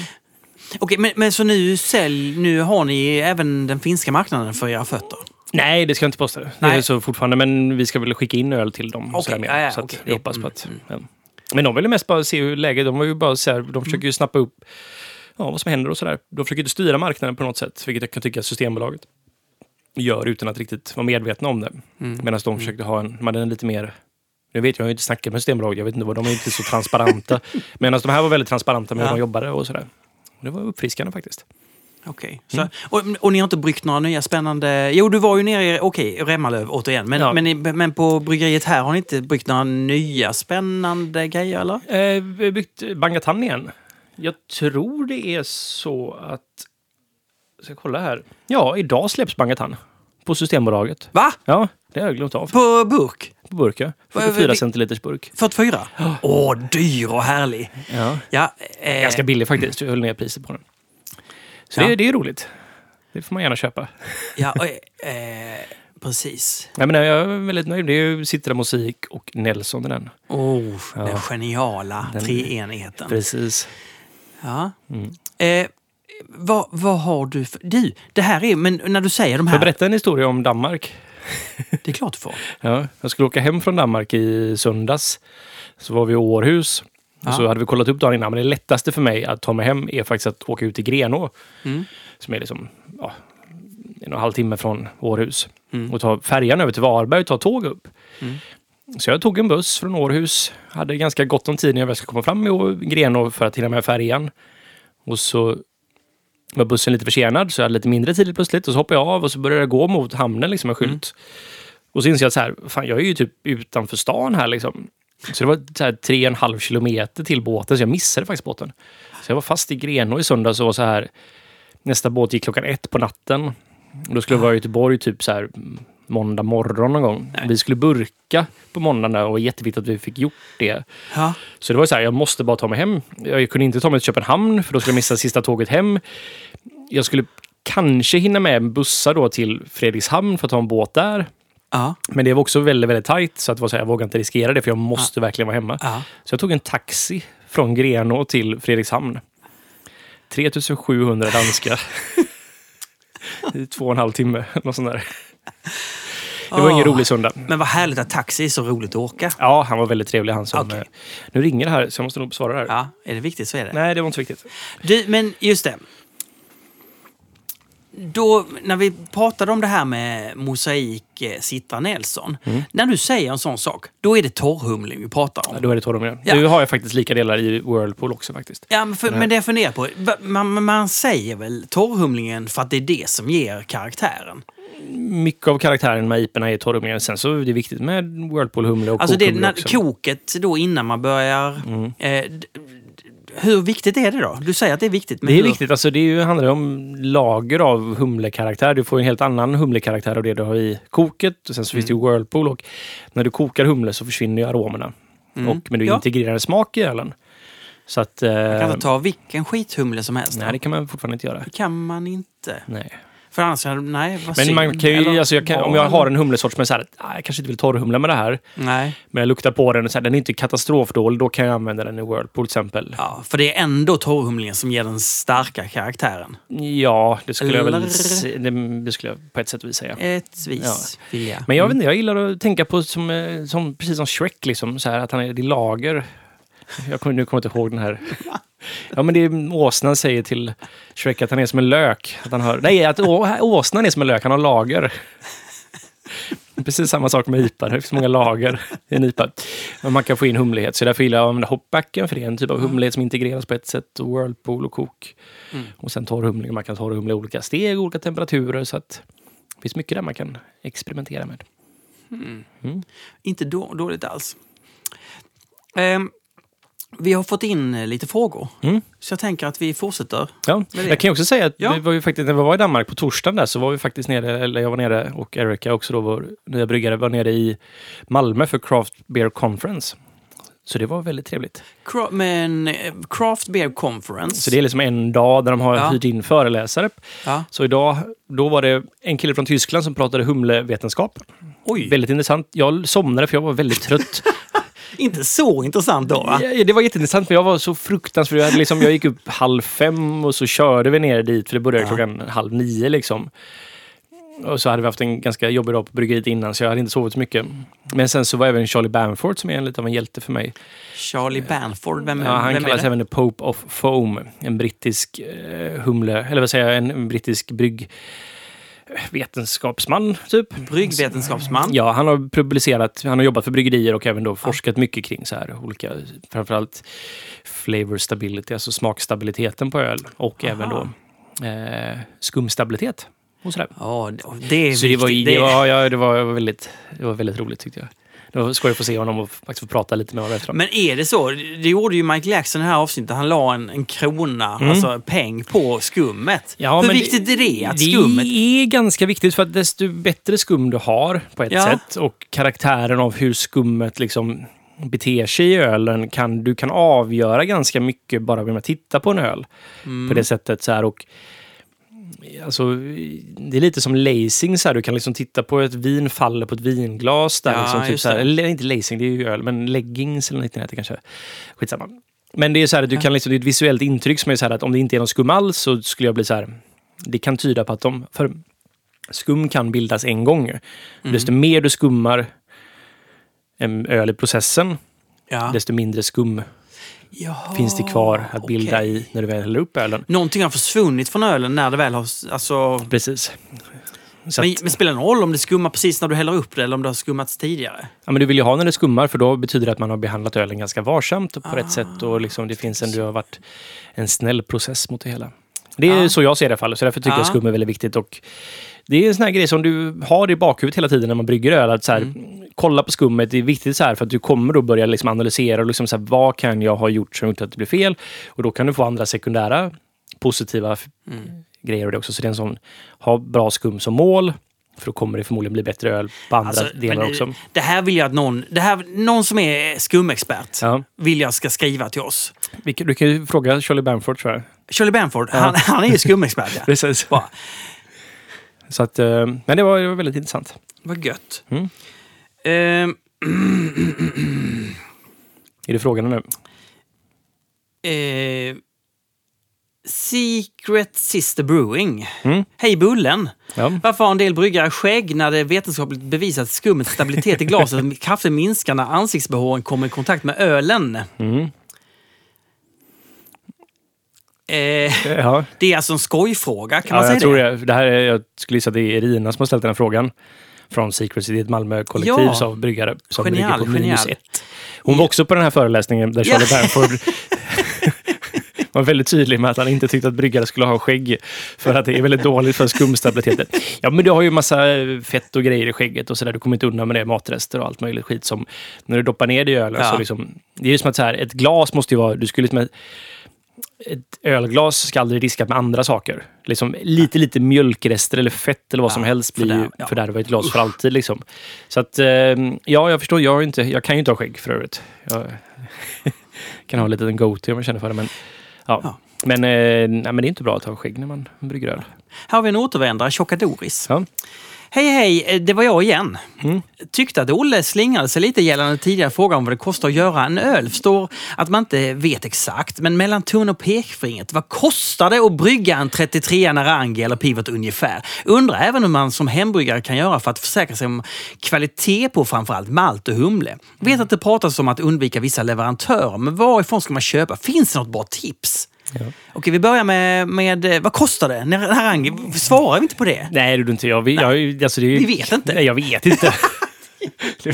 Så ja, jag slingrade mig. Men, det gör den Men, men vet Olof? Det, Ja, han vet. Men vi har en, vi har en, en snurra för det här liksom, som vi stoppar in alla råvarukostnader våra overheadkostnader och sådana saker. Och försöker ju då hålla en typ 20 till 30% vinstmarginal på produkter. Som är liksom det man försöker hålla som ett företag. Liksom det är, Så, och då, det, hyran av lokal och alla inköp, alla avbetalningar, allting ska in i det här. Precis, så det är overheadkostnader kan man säga, Ja, liksom de fasta utgifterna för Ja. allt. Jag kan inte terminologin för det här exakt för jag är inte en ekonom, men liksom så här, man har ju då ingredienskostnader, en grej. Ja. Sen så har man personalkostnader, man har fasta utgifter och allt så här liksom, och då ska allting det där in och så ska man hitta ett bra sätt och det är ju inte jättelätt att räkna ut det. Ja, men mellan, han säger ju ändå mellan... Eller, Ja, men då- räkna med att vi har ungefär Mellan 20, tummen att vi har pek- 20% marginal på den produkten. Så kan han räkna baklänges. Ja, räkna baklänges. Det är bra. Och Ja, Systembolaget har 19% marginal. Sen så är det alkoholskatter och sådana saker. en liten räkneövning. Ja, det man. Det är bra. Hur är det då med det här att försäkra sig? Jag vet ju att du är supernoggrann när det handlar om att handla, handla humle. Mm. Alltså näsan och hur det, det fungerar. Det är ju det som har gjort din framgång skulle jag säga. Till viss del. Alltså det är en, Ja. en ingrediens i din framgång är att vara superpicky, eh, noggrann Mm. och välja humle. Precis. Så att eh, Men det här får man ju lära sig. Men jag kan ju inte säga... Det finns... På till exempel Craft Beer Conference så pratade jag med andra bryggerier och var så här att ja, men de tyckte det var lite för vetenskapligt, var för teoretiskt. De vill ju bara ha konkreta tips på att göra så här och så här för att göra den bästa New England-IPan. ja, Och det krävs... Det, så funkar det inte. Det finns ingen ett sätt att göra någonting utan man får liksom lita på sin egna palett. Man får liksom ha en form av att hela tiden utvärdera ingredienser och lära sig vad som blir bra och göra den kopplingen. Liksom. Så att det är viktigt att helt enkelt ta in ingredienserna. Jag kan inte säga att gå och köp bara det där, för det kommer Nej, alltid vara bra. men liksom. Du har ju rätt i det du säger. Men Mm. samtidigt så kan du samtidigt säga det där, det där stället ska man aldrig köpa från. För det är ju bara skitprodukter. Ja. Och det kan ju ändå vara en sanning. Mm. Eller Ja, ja, hur? precis. alltså, så, Ja. kan, så kan man ju säga. Alltså, ehm, om man är, men vi har ju tagit upp det här tidigare, tror jag. Det här med att just som hembryggare, vilka ställen man ska köpa ifrån. Eh, ja, jag kommer inte ihåg någonting, som vanligt. Mm. Men vi har snackat om det flera gånger och jag, jag, jag har inte koll på vilka ställen man kan köpa humle ifrån. nej. Nej. Men det är så här, man får, lite, man får lära sig lita på sin egna...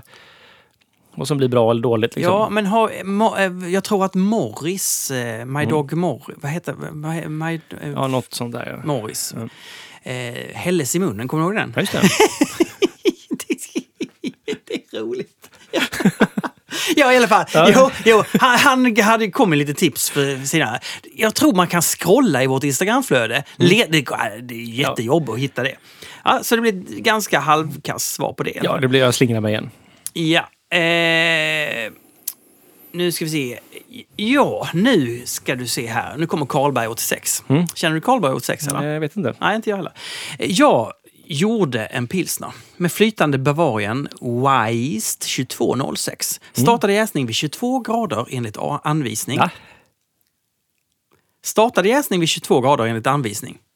Det Okej. låter väldigt märkligt. Ja. Sänkte efter 24 timmar till 8 grader.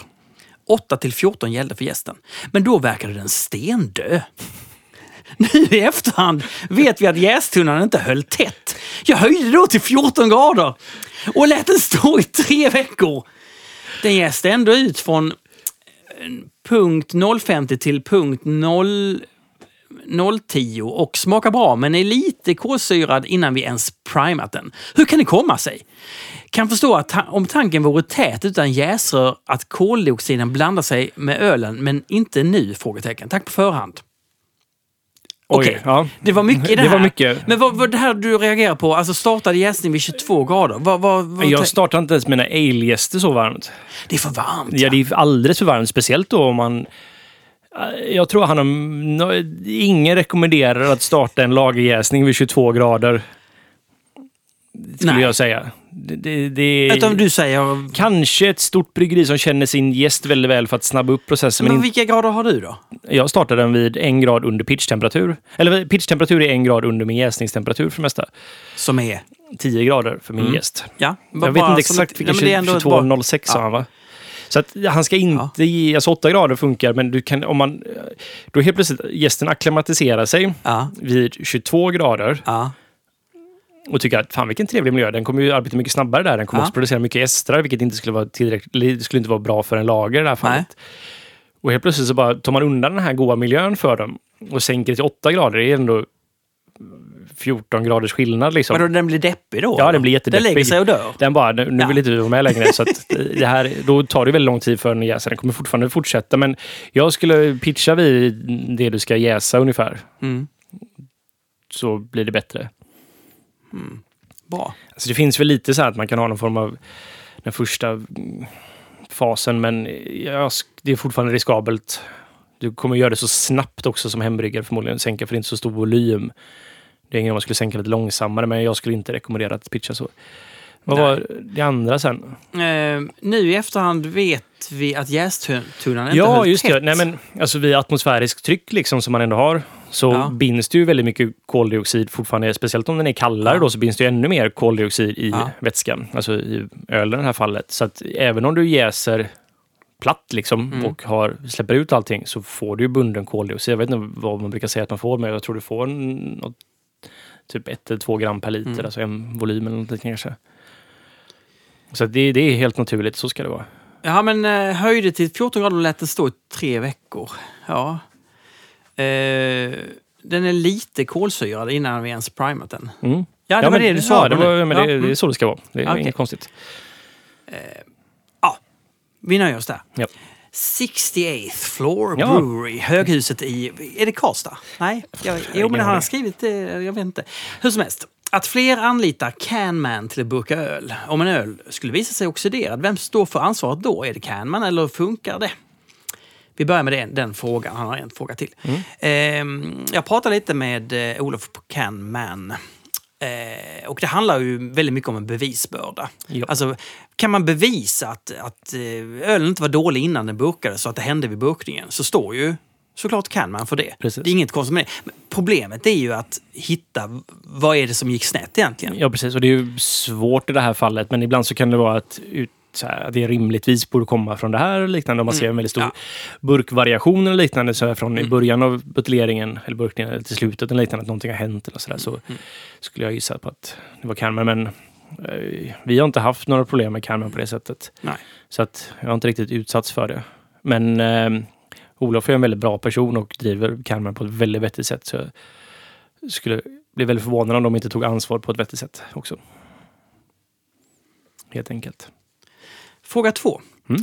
Jag brygger på ett 100 liters bryggverk, ett Camurri CB100, Mm. och får med lite för mycket humlerester druv i jäskärlet när jag överför.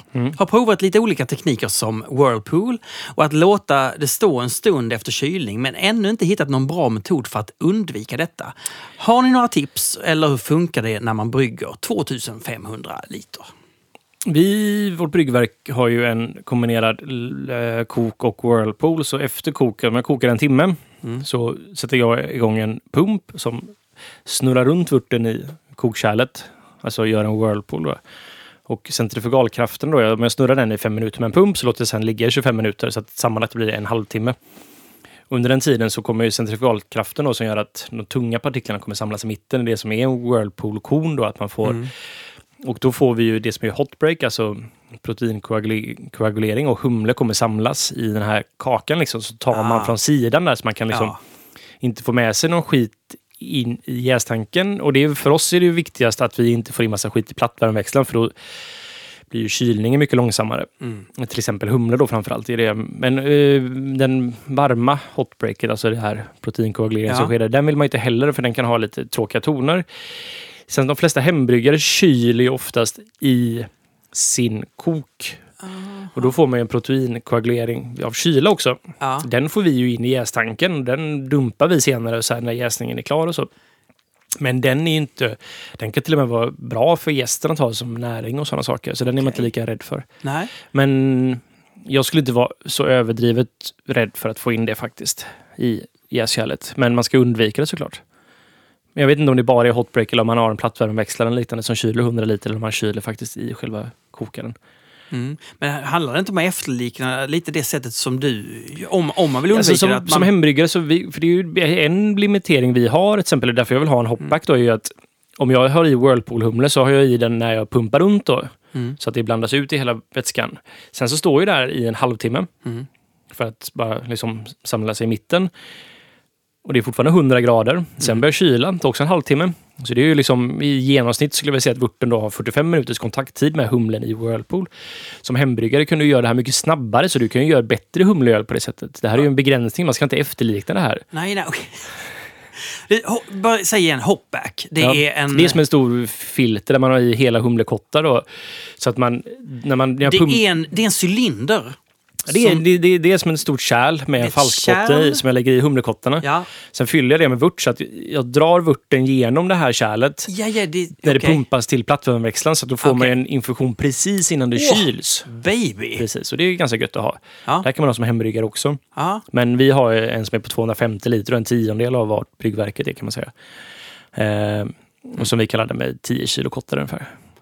Och då blir det humligt och gott. ja, det är nästan... Vi har nästan gett ett svar. Mm. Men man ska inte efterlikna processen som du föreslår utan det Nej. är bättre att kyl så snabbt som möjligt. Okej. Och få med så lite bös som möjligt. Padde King Mm. frågar. Syresätta vörten, hur gör man som hembryggare och som kommersiell bryggare? Mm. Hur, hur påverkar det egentligen den färdiga produkten? Det är ju viktigt faktiskt. Ehm, vi gör det på ett ganska ovetenskapligt sätt. Vi har en syrgastub, så vi har rent syre. Mm. Inte då luft då som har, jag vet inte, hur mycket syre finns det i luft? 20 procent? Nej, inte så mycket. Jag vet faktiskt inte. Nej, jag vet inte. Men så att vi, vi har ju en, alltså en liten syresten då som Mm. är liksom direkt efter plattvärmeväxlaren när Vadå, sy- ni har en syresten? Ja, men, ja, Nej, precis, du hittar på. Vadå? Ja, men det är en perforerad, alltså en, en, det kallas för kolsyresten eller syresten. Eller så Okej. här, ja. Ja. Det är som en liten metallbit som, där man sprutar in eh, syrgasen då i. Ja. Och så har den massa små, små perforerade hål så att det blir massa små bubblor. Så den löser sig i vörten lättare helt Okej, enkelt. okej. Men det gör vi direkt efter Mm. plattvärmeväxlaren och så kör vi det under hela kylningen. Och det här är väldigt viktigt för det är ju någonting gästen använder i sin växtfas helt enkelt. Mm. Så det påverkar hur gästen mår framförallt. och du vill ju skapa en så bra miljö för gästen som möjligt. Sen så om du har alldeles för mycket syrelöst jag skulle inte säga att det är ett jättestort problem, men Nej. det kan vara ett problem. Men du får mer tillväxt av gäst och så då dumpar du mer gäst och kanske förlorar volym i slutändan på det. Liksom. Men så gör du. Men hur gör man som hembryggare? då? Jag som hembryggare gör det jag brukade göra. Jag brukade skaka de här kärlen. Kommer du att jag stod och skakade dem så här? Ja. För då tar man ju det, den luften som finns då i headspacet i en jäskärl, Och skakar in det i... skakar in luften då i och då binds ju syret och så syresätter man. Men det är inte en sådär jättebra metod. Det är bättre att köpa en liten syresten och ha en liten tub med. Så man, men då ska man se till att det där är sanitärt och sådana saker. Om man inte gör det här då? Mm. hur blir produkten? Ja, men du kommer, du kommer nog förmodligen ha problem med gästen. Kanske Jäst inte så inte lika bra, Nej, alltså. men torrjäst är bättre för de har oftast väldigt Ja. mycket av allting redan lagrat i sig. De kommer i en färdig stadie som är så här Mm, att de har sina ja, nutritions och sådär som de är färdiga att bearbeta. Medan om du återanvänder jäst och kör starters och sådana saker så kan, då är det viktigare. Men så det är en hjälp för nästa, nästa steg i processen? Ja, jäsningen helt Ja. enkelt. Man kan också som bryggare använda tryckluft då. Men jag tänkte att vi ska gå över till det, men då, då Mm. behöver vi hitta en syremätare som kan mäta så att vi vet att vi får in tillräckligt mycket med ja, steril Okej. luft då, som blir att det binds syre i vörten. Oh, another beer. Vad anser ni är viktigast i slutändan? Smaken eller balansen i ölet? Du måste välja. Smaken eller? Ja, vad- de har, balansen är ju en del av smaken, så jag väljer väl smaken i sådana fall. Då. Ja, i smaken bara så är det förmodligen en balanserad öl. Ja, i min värld. Ja, just det. Just Ja. det. Men eller, jag vet det är väl inte så enkelt, men jag vet inte. Alltså, smaken är väl viktigast tror jag. Ja, jag skulle Ja. säga doften. Ja, Eh, jag är ju väldigt äh, doftdriven också. Ja, så vi, det, ja. Jag kommer ihåg det när vi, när vi, när vi eh, förra, förra året när Stigbergs, vi skulle tävla i någon, nej, det var någon IPA-tävling som anordnades i Göteborg. Eh, vi skulle skicka in en öl. Var det den där spike-tävlingen Ja, kanske? då, skick, då gick Simon runt med massor med prover. Alla på bryggeriet fick, då, fick, fick eh, prova. Mm. Och då sa han bara, använd näsan. Det, det, det, det är vad man går på. Ja. Alltså, de, de som testar det här, är näsan bra, då är det en bra öl. Ja. Och vi valde ju ja, en bra öl. Jag för mig ni blandade en öl lite. Nej, vi Nej. tog en öl och så kallade vi den för någonting Så annat. var det ja. För jag, den var enda gången jag någonsin sett den ölen var bara där. Men den var bra. Ja, jag tror jag vet vilken öl det var egentligen dock. Ja, Men, precis. Ja, men du, du har väl gjort den från början. Dodsrit. Hur gör man dods, dodsrit? En dödsrit? Ja, ja, Ja. men, men det, man kan, kan man ta ö på? eh, Det är en dödsrit. Är det användarnamnet eller? Eh, dodsrit Ja. är... Mm. Hur gör man för att bäst undvika att få humlebränna? Det här, det här pratar vi om. Eh, har det med kallkrasch, kvalitet, mängd eller sorter på humlen att göra? Har med allt det där att göra. Eh, och mer saker. När du häller i humle, framförallt om du har mycket jäst så det binds till. Men för jag tror det är jästen på något sätt. Det som jag, upp, jag har märkt att folk har lite olika definitioner av vad humlebränna är. Mm. Men för mig handlar det om att det är väldigt mycket oljor i suspension och att det är en... Det, är en, det bränner i halsen bokstavligt talat. Liksom, Ja, ja. Men, ja. Och jag skulle gissa att gästen spelar roll här. Om man har massor med gäst man inte får ut sen. Att de har liksom på något sätt bundit ihop sig. Det här, Mm. Jag vet inte exakt vad som... Det här, jag, jag gissar nu. ja. Är att det binds ihop. För när jag, oftast när jag känner humlebränna så tycker jag det var som att det här också har ett gästigt bett på sig på ett sätt som Mm. gör att det inte blir så angenämt. Och, men sen så humlekvalitet och vilken humle och sådär. hur Mycket, det lärde jag mig då på den här Beer Conference att humlene, tror jag det uttalas, kan ge väldigt mycket beska i torrhumlingen också. Alltså ren IBU. Fast Vad man är inte, hummel... hummel... det är en del av det som finns i humle. Okej. Så att man kan få väldigt mycket hum beska då, av, alltså även mätbar beska. Men det är bara Mm. Ja, att ja, man, inte, man mäter inte på samma sätt liksom, Mm. som annan vanlig beska. Så Mm. att torrhumling ger beska också. Mm. Helt enkelt. Och där Jaha, finns säkert mm. någonting också, så här, hur den har löst sig själva ölen. Mm. Men jag skulle säga var liksom så här, jag torrhumlar när fortfarande jäst i suspension men inte under jäsning för jag tycker ofta det kan ge en humlebränna och en Ah, viss skar- du skarpa som jag inte Mm. riktigt gillar. Och sen, ja, en bra kallkrasch. Få ut så mycket som möjligt av Mm. jäst och bös liksom. Och kan humlebrännan försvinna efter ett tag när man har buteljerat eller så? Kan den... Ja, men samtidigt så kan jag Oftast om det finns där så Ja. kommer det fortfarande finnas en ton som jag kommer associera med humlebränna Ja. även med tid. Liksom. Det är liksom ingenting som jag... Det har hänt att vi har fått öl med humlebränna men jag vill helst inte ha det och ser det som en defekt. Antennen. Jag upplever att OO har en väldigt angenäm sötma i deras humliga öl.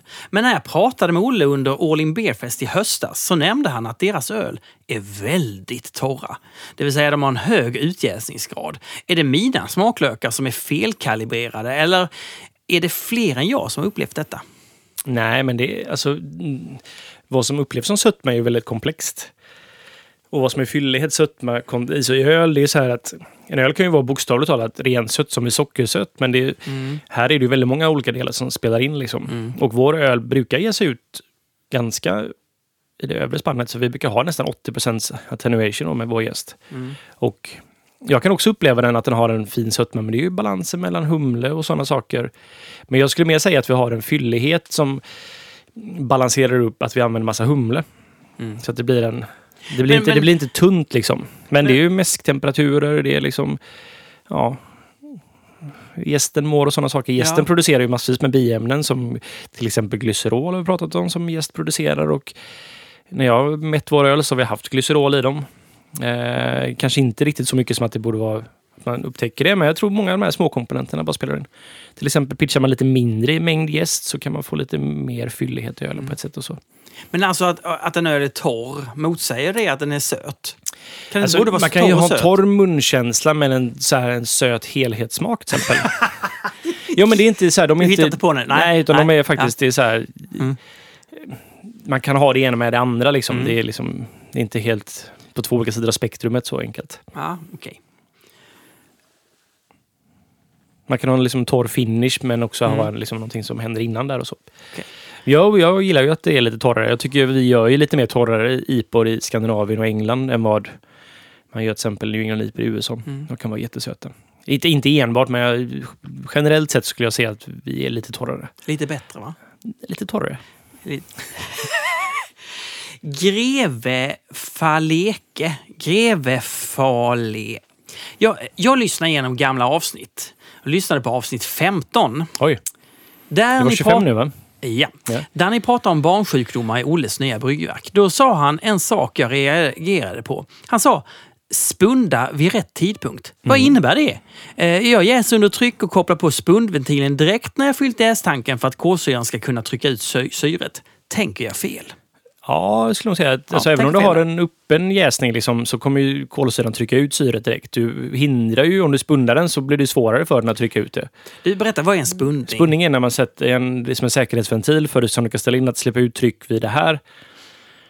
Så man har ett jäsrör till exempel som också gör att liksom, koldioxid ska komma ut och luft då, Mm. som man trycker ut med Så när man koldioxiden. spundar så släpper man ut trycket? Ja, precis. Men en vanlig Ja. så här, med jäsvent, eller så här, liksom Mm. en som bubblare. Liksom. De Mm. släpper ut vid ett, det är lite vattentryck men inte mycket liksom. Mm. Som släpper ut Mm. det då. Så då har man typ som en öppen jäsning. Och det har vi i början.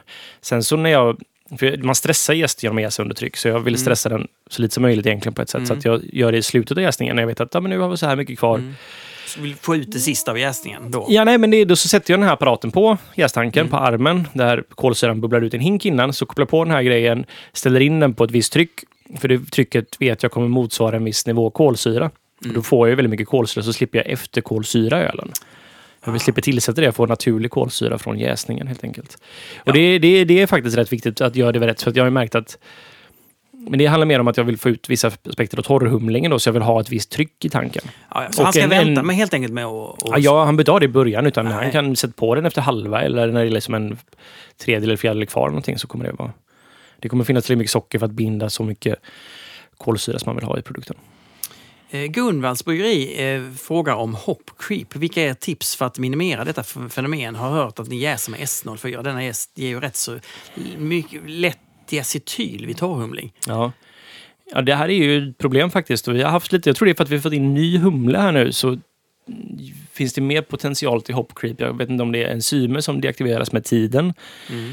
Eller om det är socker, för det finns ju socker i öl också, eller så här, som kan börja efterjäsa. Så man har i humle, man har i så jävla mycket humle nu för tiden. Mm. Och då börjar det ske liksom, om, för, ja, om jag tar humlan när jäsningen är slut, så är det att gästen har slutat arbeta på gäst, eh, sockret för att det är, finns inget socker kvar.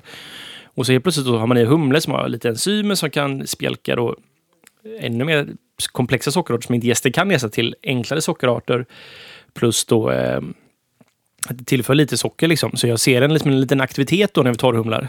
Och problemet är ju att den aktiviteten kan skapa diacetyl då för att det blir lite mer jäsning och den kan vara svår att bli av med då innan man ska kallkrascha. Och för gäst rensar upp diacetyl om den är tillräckligt varm. Och det är jätteviktigt när man använder S04 för den kan producera väldigt mycket diacetyl.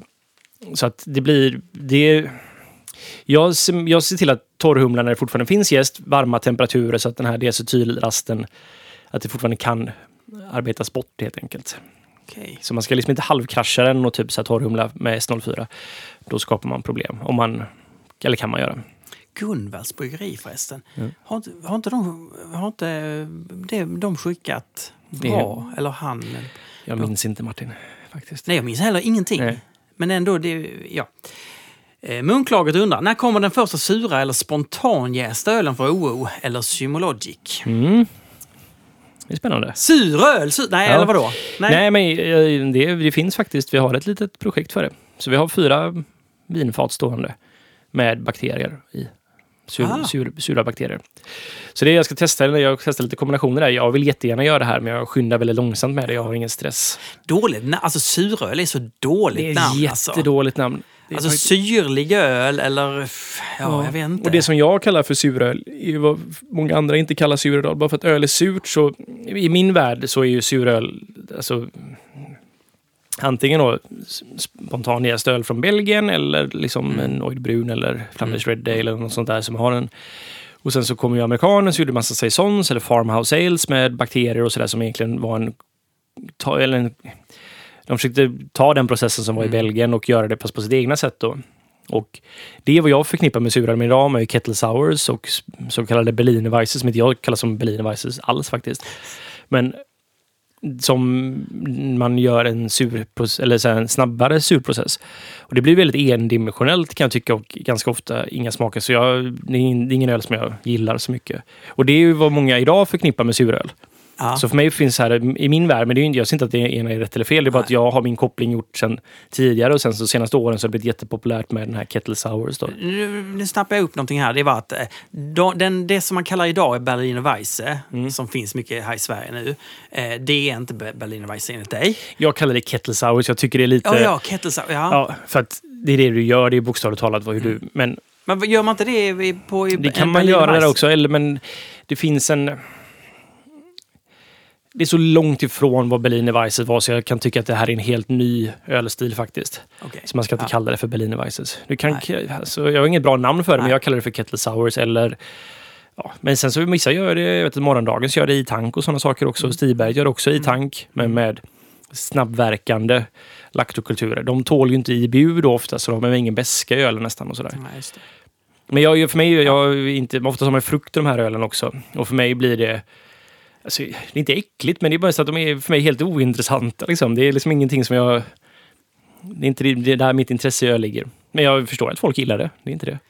Det är inte så att vi, att vi alls har någon, under, någon undertryckt ilska här. Eh. Nej. Så att det, okej, det finns...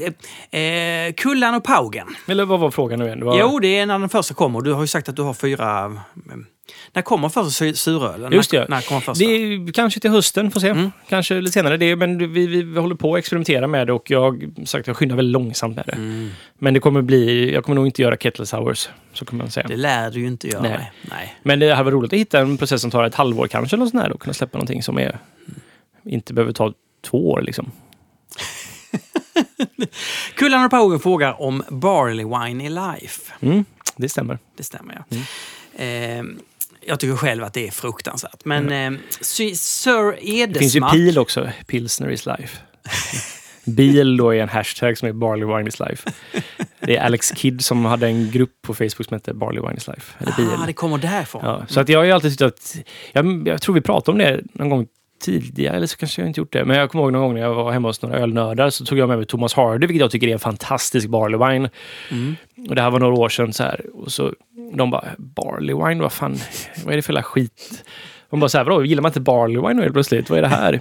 Så jag var så här, det blir ju bland det godaste som finns liksom. Det är ju sånt, det är ju dubbelbock och barley wine som är den här maltiga ölen som är, ja. Sir Edesmark. Mm. Om Olle hade börjat brygga... Sir Ja, jo, ja, okej. ja, det är svårt. Alltså, jag tycker det är svårt att veta.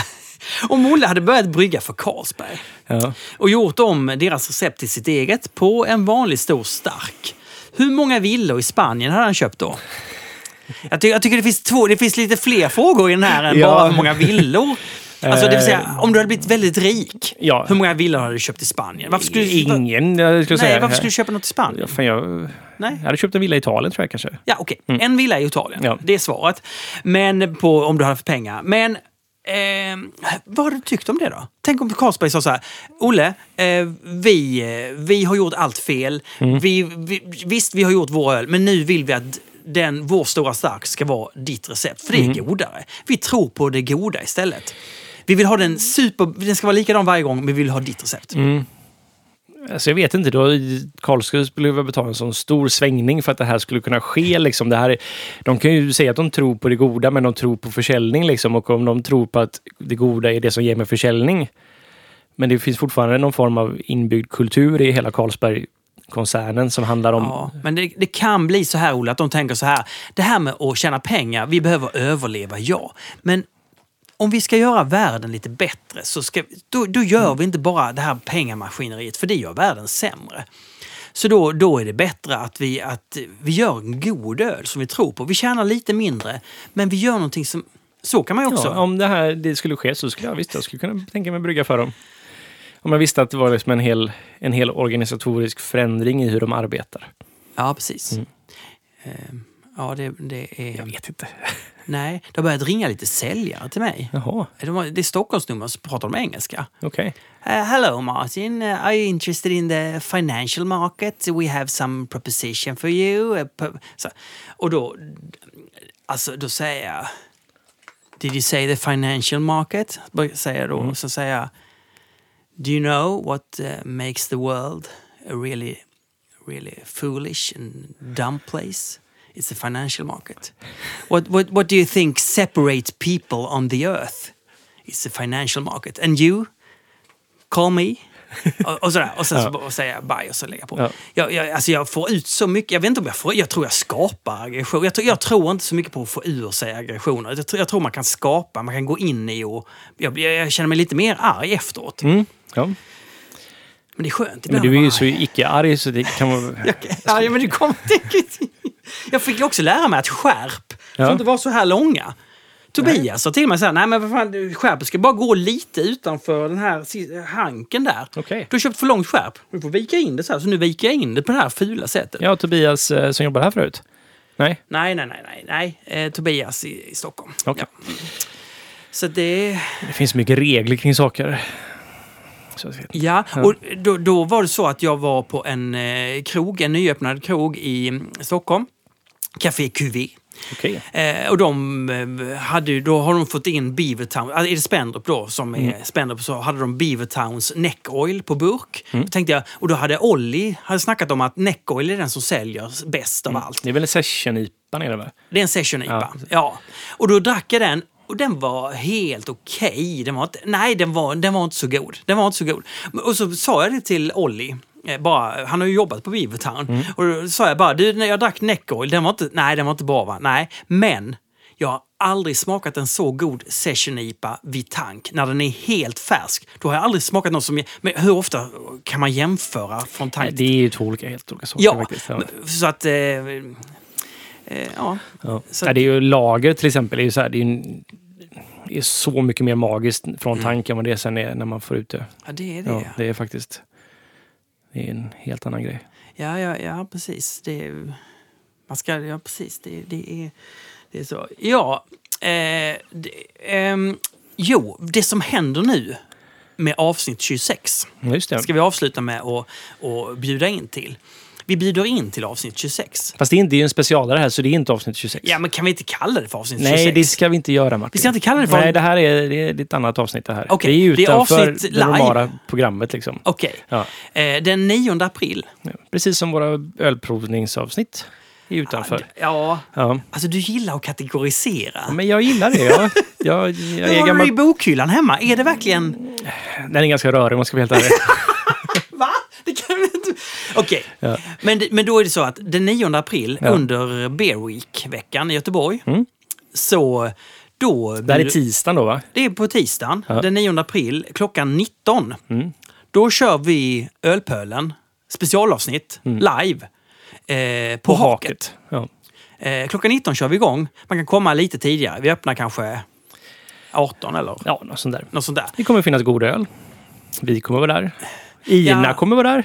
Ina kommer vara där. Man kan, ja. man, så man, man kan se vem som är mästaren i det här teamet. Ja, eh, och ehm, eh, då är det så att man går in på Biletto och köper sig en biljett. Mm. Eh, helt enkelt. Precis. Eh, för det facila priset av 120 kronor. Kanske någon avgift med där, jag vet inte. Ja. Och, men, men och, och då, då, är det 100 personer som kan komma in bara. Mm. Det är bara 100. Och då är det så att kommer... Det här är ju Hakets källare då. Liksom, Ja, det är. Hakets källare. Eh, och då är det så att då med fördel så tar man med sig en fråga och ställer den live. Hur gott inte är det? När du säger någonting dumt på svar så kan, så kan, kan den här personen, "Nej, men hallå svara ordentligt nu! Ja, ja, precis. Det är svårare att klippa bort det också när jag, säger, när vi, när jag svarar fel på frågor. Liksom, som vi brukar göra jätteofta. Nej, men så, Nej. så är det. Så att, eh, det, det är inte så många dagar kvar. Eh, idag är det den 22. Så, eh, och så då den 9 april. Eh, du hittar biljetterna på eh, Biletto. Sök på Ölpölen, är mitt tips. Ja. Så Vi kommer väl lägga ut i sociala medier också att man kan gå dit Ja, och köpa. det kommer vi göra. Ja, det tror jag. Eller jag kommer inte göra det, det är du som gör det. Men jag misstänker att du kommer göra det också. Det kommer jag nog. Jag tycker, men det, det, det är roligt att tänka på sådana saker. Eh, och då, då testar vi det här som är... Alltså jag har ju varit på någon livepodd. Det är ju sådär bra alltså. Jag har faktiskt aldrig varit på en livepodd. Jag, jag har lyssnat på många livepoddar i efterhand i podcastformatet. Ja. Och de är ju alltid lite sämre. Liksom. De är lite sämre. Ja, faktiskt. Så det handlar ju om att, jag tror så här, att lyssna på det i efterhand, det behöver man inte göra. Men att vara där då, Ja. det är ju det som är, för att ställa frågorna. Precis. Kan och det träffa alla trevliga göteborgare som dricker öl. Och kan vi inte ha någon tävling, kan, kan, inte, kan inte OO ha sin bästa öl och så kan Stigbergs ha sin bästa öl? Ja, det kan vi ha. Nej, okej du själv. Jag vet inte, vi kommer ha med oss bra öl i alla fall helt enkelt. Från båda bryggerier. Här försöker man skapa någon sorts... Någon sorts eh, eh, ja, jag vet Ja, inte. nej. Bra, men eh, med det sagt så... Eh, Vi ska tacka Ina också för att de klipper det här. Ja, det är så grymt Ina. Ja. Tack så mycket. Eh, och så tycker jag verkligen att man ska börja prenumerera på Caro Hops. Det ska man göra. Eh, jag har verkligen fattat hur välskriven och hur genomarbetat den är. Det är otroligt. Det är, alltså det, det är helt fantastiskt att vi har en sån tidning i Sverige. För Ja. ölscenen. Som är så pass liten ändå som den är. Liksom. Så är man med i ölscenen på något sätt så tycker jag man ska prenumerera på den. Mm. Och så ska man gå med i Svenska ölfrämjandet. Bra. Mm. Ses på haket. Det gör vi.